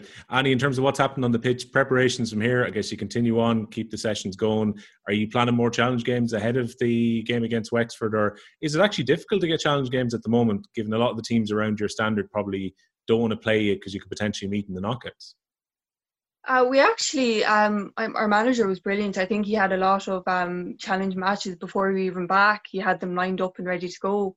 So I don't know actually how hard it was for him to get those challenges, or if he was on the phone ringing people all the time or that. But no, it's been great to get them. I don't think we have any challenges lined up now before Wexford. I think there was mention of maybe one in between the Roscommon game and Wexford, but there's nothing for definite yet. But yeah, with regards to putting our head down, I suppose we'll just wait to see what's said tonight. And yeah, we'll just put the head down now for the next 2 weeks. And yeah, go out on the 31st and yeah, go out and play. Well, for anyone who's listening to us in radio or podcast form, we are recording this about an hour and a half before the announcement is due to be made on whether we're going to level 4, 4.5 or 5. So understand if it sounds like we're talking in the past tense currently, but fingers crossed, games will continue beyond the announcement, which is due to be made on the Monday evening that we're currently recording this interview. Annie, Katie, thanks a million for chatting to me, and the very best of luck with getting ready for the start of the All-Ireland Intermediate Championship in a couple of weeks' time. Perfect. Thanks a million, Will. All right, so that was Annie and Katie Keogh. Looking forward to the Offaly Ladies Footballers getting their campaign underway in 2 weekends' time. We'll have plenty more about them and the Camogie team when the action gets back underway. It's kind of, in terms of local sport, Joe, we've had a lack of it over the last few weeks because Combined Counties Football League has been ground to a halt because of this COVID situation. The localised leagues, which were being played in the Energia League, the old All-Ireland Ulster Bank League, which is now sponsored by Energia, has ground those competitions to a halt. Women's rugby locally has been ground to a halt in the last little bit too.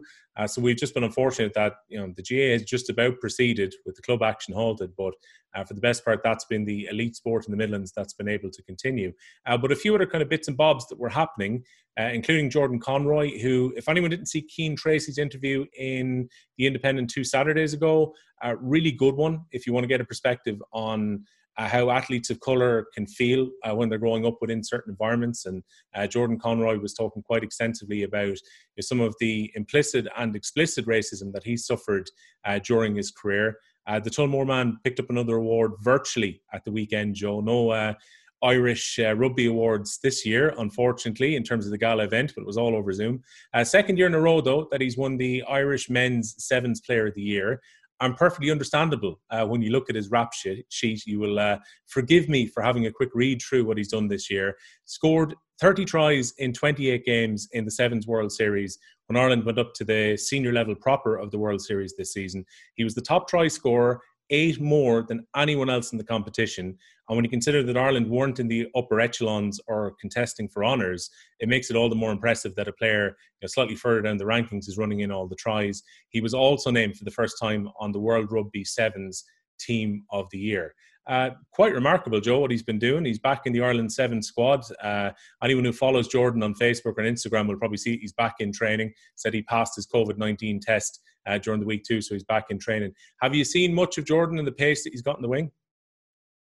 Yeah, especially, look, there's that much spoken on. It's hard to watch all the full games, but certainly you'd often, anywhere there's an Offaly sportsman or an Irish sportsman going, you try to keep an eye on them. And the highlights package you see, where they put together these short IRB videos and put them up on Facebook and Twitter, the speed and the athleticism of him is incredible. It's like, I seen one user, saying it's like Usain Bolt with a rugby ball, because, you've seen the animations where the lightning bolt is coming out of them and the fire symbol and stuff, they make it to promote these events. But, what an athlete. And for a local athlete to be at that level, and you're talking in world circles, I know it's different games get different promotions and different levels of followership, but like what he's doing in his sport is on a par with what Shane Lowry is doing in his. Only, golf is such an Irish contingent over the years, and it's so heavily invested in terms of deals with Sky Sports and stuff. We see it's accessible.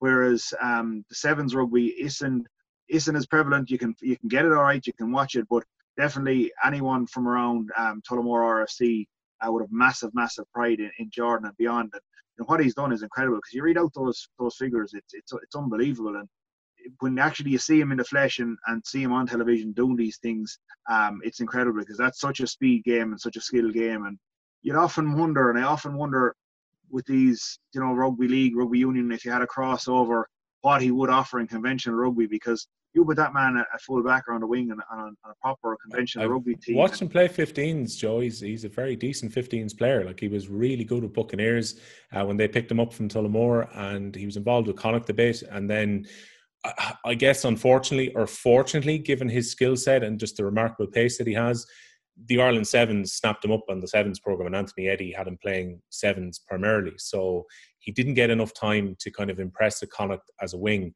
I think Andy Friend would have been very happy to have him around and to utilise his skill set. You're talking to some of the Buccaneers coaches who got Jordan in at quite a young age. It was a case of just working on certain skills that were a step up from playing, say, lower grade Ulster Bank at the time to going up to where Bucks were in 1A and 1B. Unfortunately, they've fallen to Division 2 subsequently. But when Buccaneers took him in, it was just a case of defensive positions, you know, worrying about lines the other way as opposed to running straight down the line and trying to score tries. From that point of view, the seven skill set probably suits him a bit better. But I don't think the 15s dream is entirely over. The problem is that he's probably too good at sevens to be considered not to be playing 15s. There's a remarkable group of seven players currently. It's very difficult to qualify for World Cups and so on, but Ireland have taken that step up to go to the World Series.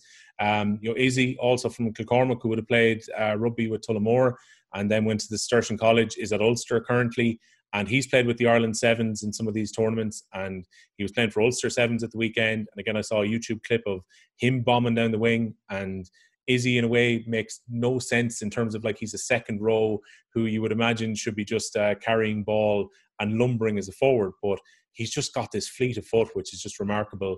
Would be a cousin of the Dooleys from Clarine too, you know, so didn't lick it off the stone in terms of the sporting ability that he has. But when he gets going, he's remarkable. I think there's a lot of ability there. He would have been in Scotland with the Borders team last year and has now come back to Ireland to play for Ulster, and does a bit of modelling too. These sevens players seem to have a bit of flamboyancy about them. And one thing I do like about Jordan, before we move on, he doesn't like pineapple on his pizza. I can always respect someone who won't allow a pineapple to be on their pizza, Joe. Once with pizza there, I'm happy. Well, look, there's also major involvement. I mentioned the Aviva this coming weekend, so it's now a double header with a bit of a gap between it, where the men's game is going to be first and the women's game against Italy is afterwards. We'll have to wait for Adam Griggs to name his squad later this week, but we've got lots of potential Offaly interest there with the girls from home who've been involved in group sessions for the 2 weekend camps they've had. Shannon Toohey's still waiting to make her competitive debut for Ireland, but could potentially be part of that squad. Ailsa Hughes is in contention to start at number 9. Michelle Claffey probably will be expected to start in the centre from Doon. And then you've got Nicola Friday from Kilcormac, who should have a good chance of starting in the second row, particularly with Aoife McDermott's injury. I would imagine that Nicola Friday is actually nailed on to start this coming weekend, but Adam Griggs still has to select his team. It's a pretty crucial period coming up. They've got World Cup qualifiers in December. They've got the last 2 games of the Six Nations. This has all been pushed back from earlier in the year. And it was great to see this week that Canterbury finally made up for their mistake, which is that when they decided to make an Irish women's jersey for sale, they did not put players in to model it, because as far as I understand, the jersey was not ready at the time in the summer. But Canterbury put their hands up this week with the girls back in camp at Abbottstown, and just the hands went up and they said, look, we made a mistake. And Nicola Friday was one of the poster girls for the jersey. And it was great to see Linda Duong and I think Cleena Maloney was also one of them. They basically spread it across the provinces. And it was great to see that Nicola Friday actually got the chance to be front and centre and to have a player, because I'm sure those jerseys are going to sell like hotcakes to young girls who wouldn't previously have been able to buy the actual women's jersey and would have had to buy a men's jersey. So that's great for her. And I think Nicola's a great ambassador, Joe. I mean, you would pass through Kilcormac quite a bit. And we remember the pub last year was painted up with her jumping up for a line out at one stage. And I think like a really good role model there in Nicola. Yeah, look, I went out to interview Nicola in Tullamore a couple of times, particularly ahead of her kind of first international selection. And you know, she actually, she's only about 2 miles down the road from me here. She's in Kilcormac, inside the border there, but she's on the back road there on the family farm from, it's between Rath and Kilcormac. And you're trying to claim her here now for Drumcullen, aren't you, with your Drumcullen top on? I'd look at the boundaries, but no, unfortunately, she's Kilcormac all right. But no, a lovely, lovely girl, very affable, very friendly, works extremely hard. You know, you see her on social media there. She's very dedicated to her sport. You know, I remember, and she took up rugby quite late, it has to be remembered, because I did go over to Tullamore to one of those Towns Cup matches a couple of years ago when the girls had a good run in it.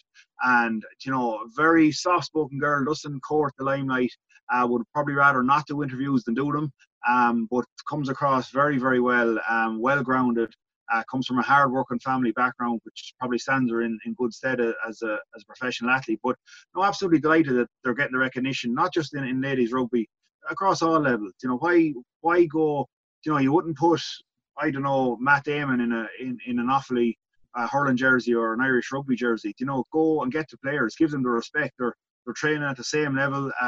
The pay opportunities are improving to get on the level all the while.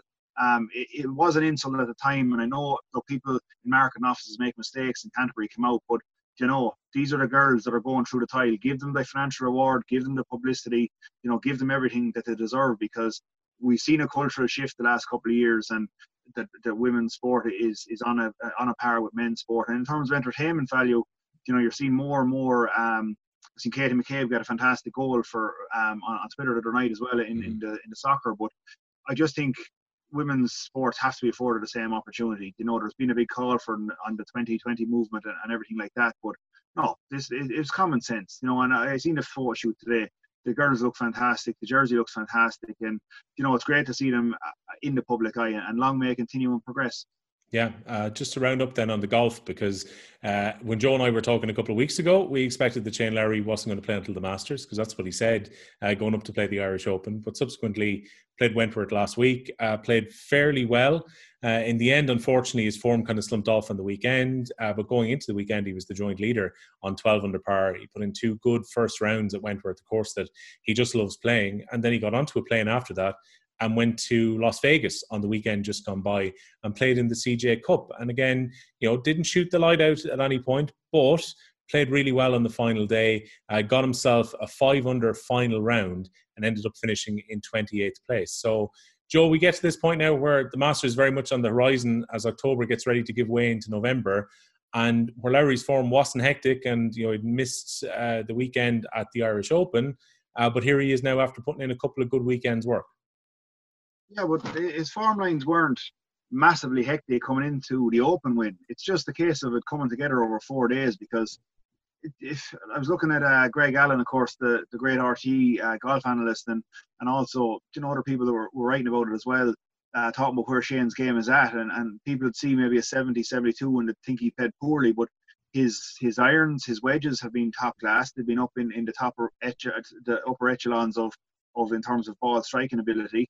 His putter has been on and off in terms of hot streaks, and his driving has been fairly consistent, but maybe not where he wants it to be. I just seen his own schedule today. He put out that, you know, he was, I think, 12 out of 13 weeks away from Wendy and the family, and he's keen to get back, recharge the batteries, and next stop was the Masters.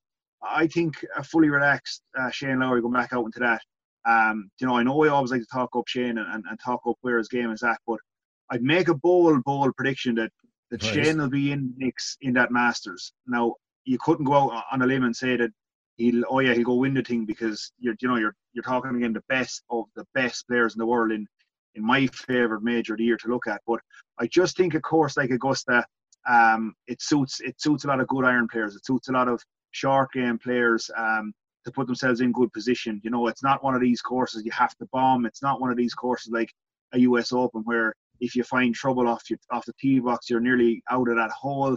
I just think Shane's all-round accuracy game will suit the Masters course in Augusta, and I also think that he revels in the big tournaments. You know, Shane isn't where he was, you know, 5-6 years ago, where he's scrambling to keep a tour card or get a tour card or set himself up to be able to last on the tour, because it is a dog-eat-dog world out there. Shane is obviously in a position now, thankfully, that he's financially obviously fairly comfortable, so it now becomes, you know, as my father used to always say, why does Tiger Woods or Rory McIlroy, Why do these guys strive to stay being the best? Because money isn't, it's not about money. You know, they have more money than they could ever spend at that level. It's about legacy. It's about performing in the big, big tournaments, because that's the ones the people will always remember.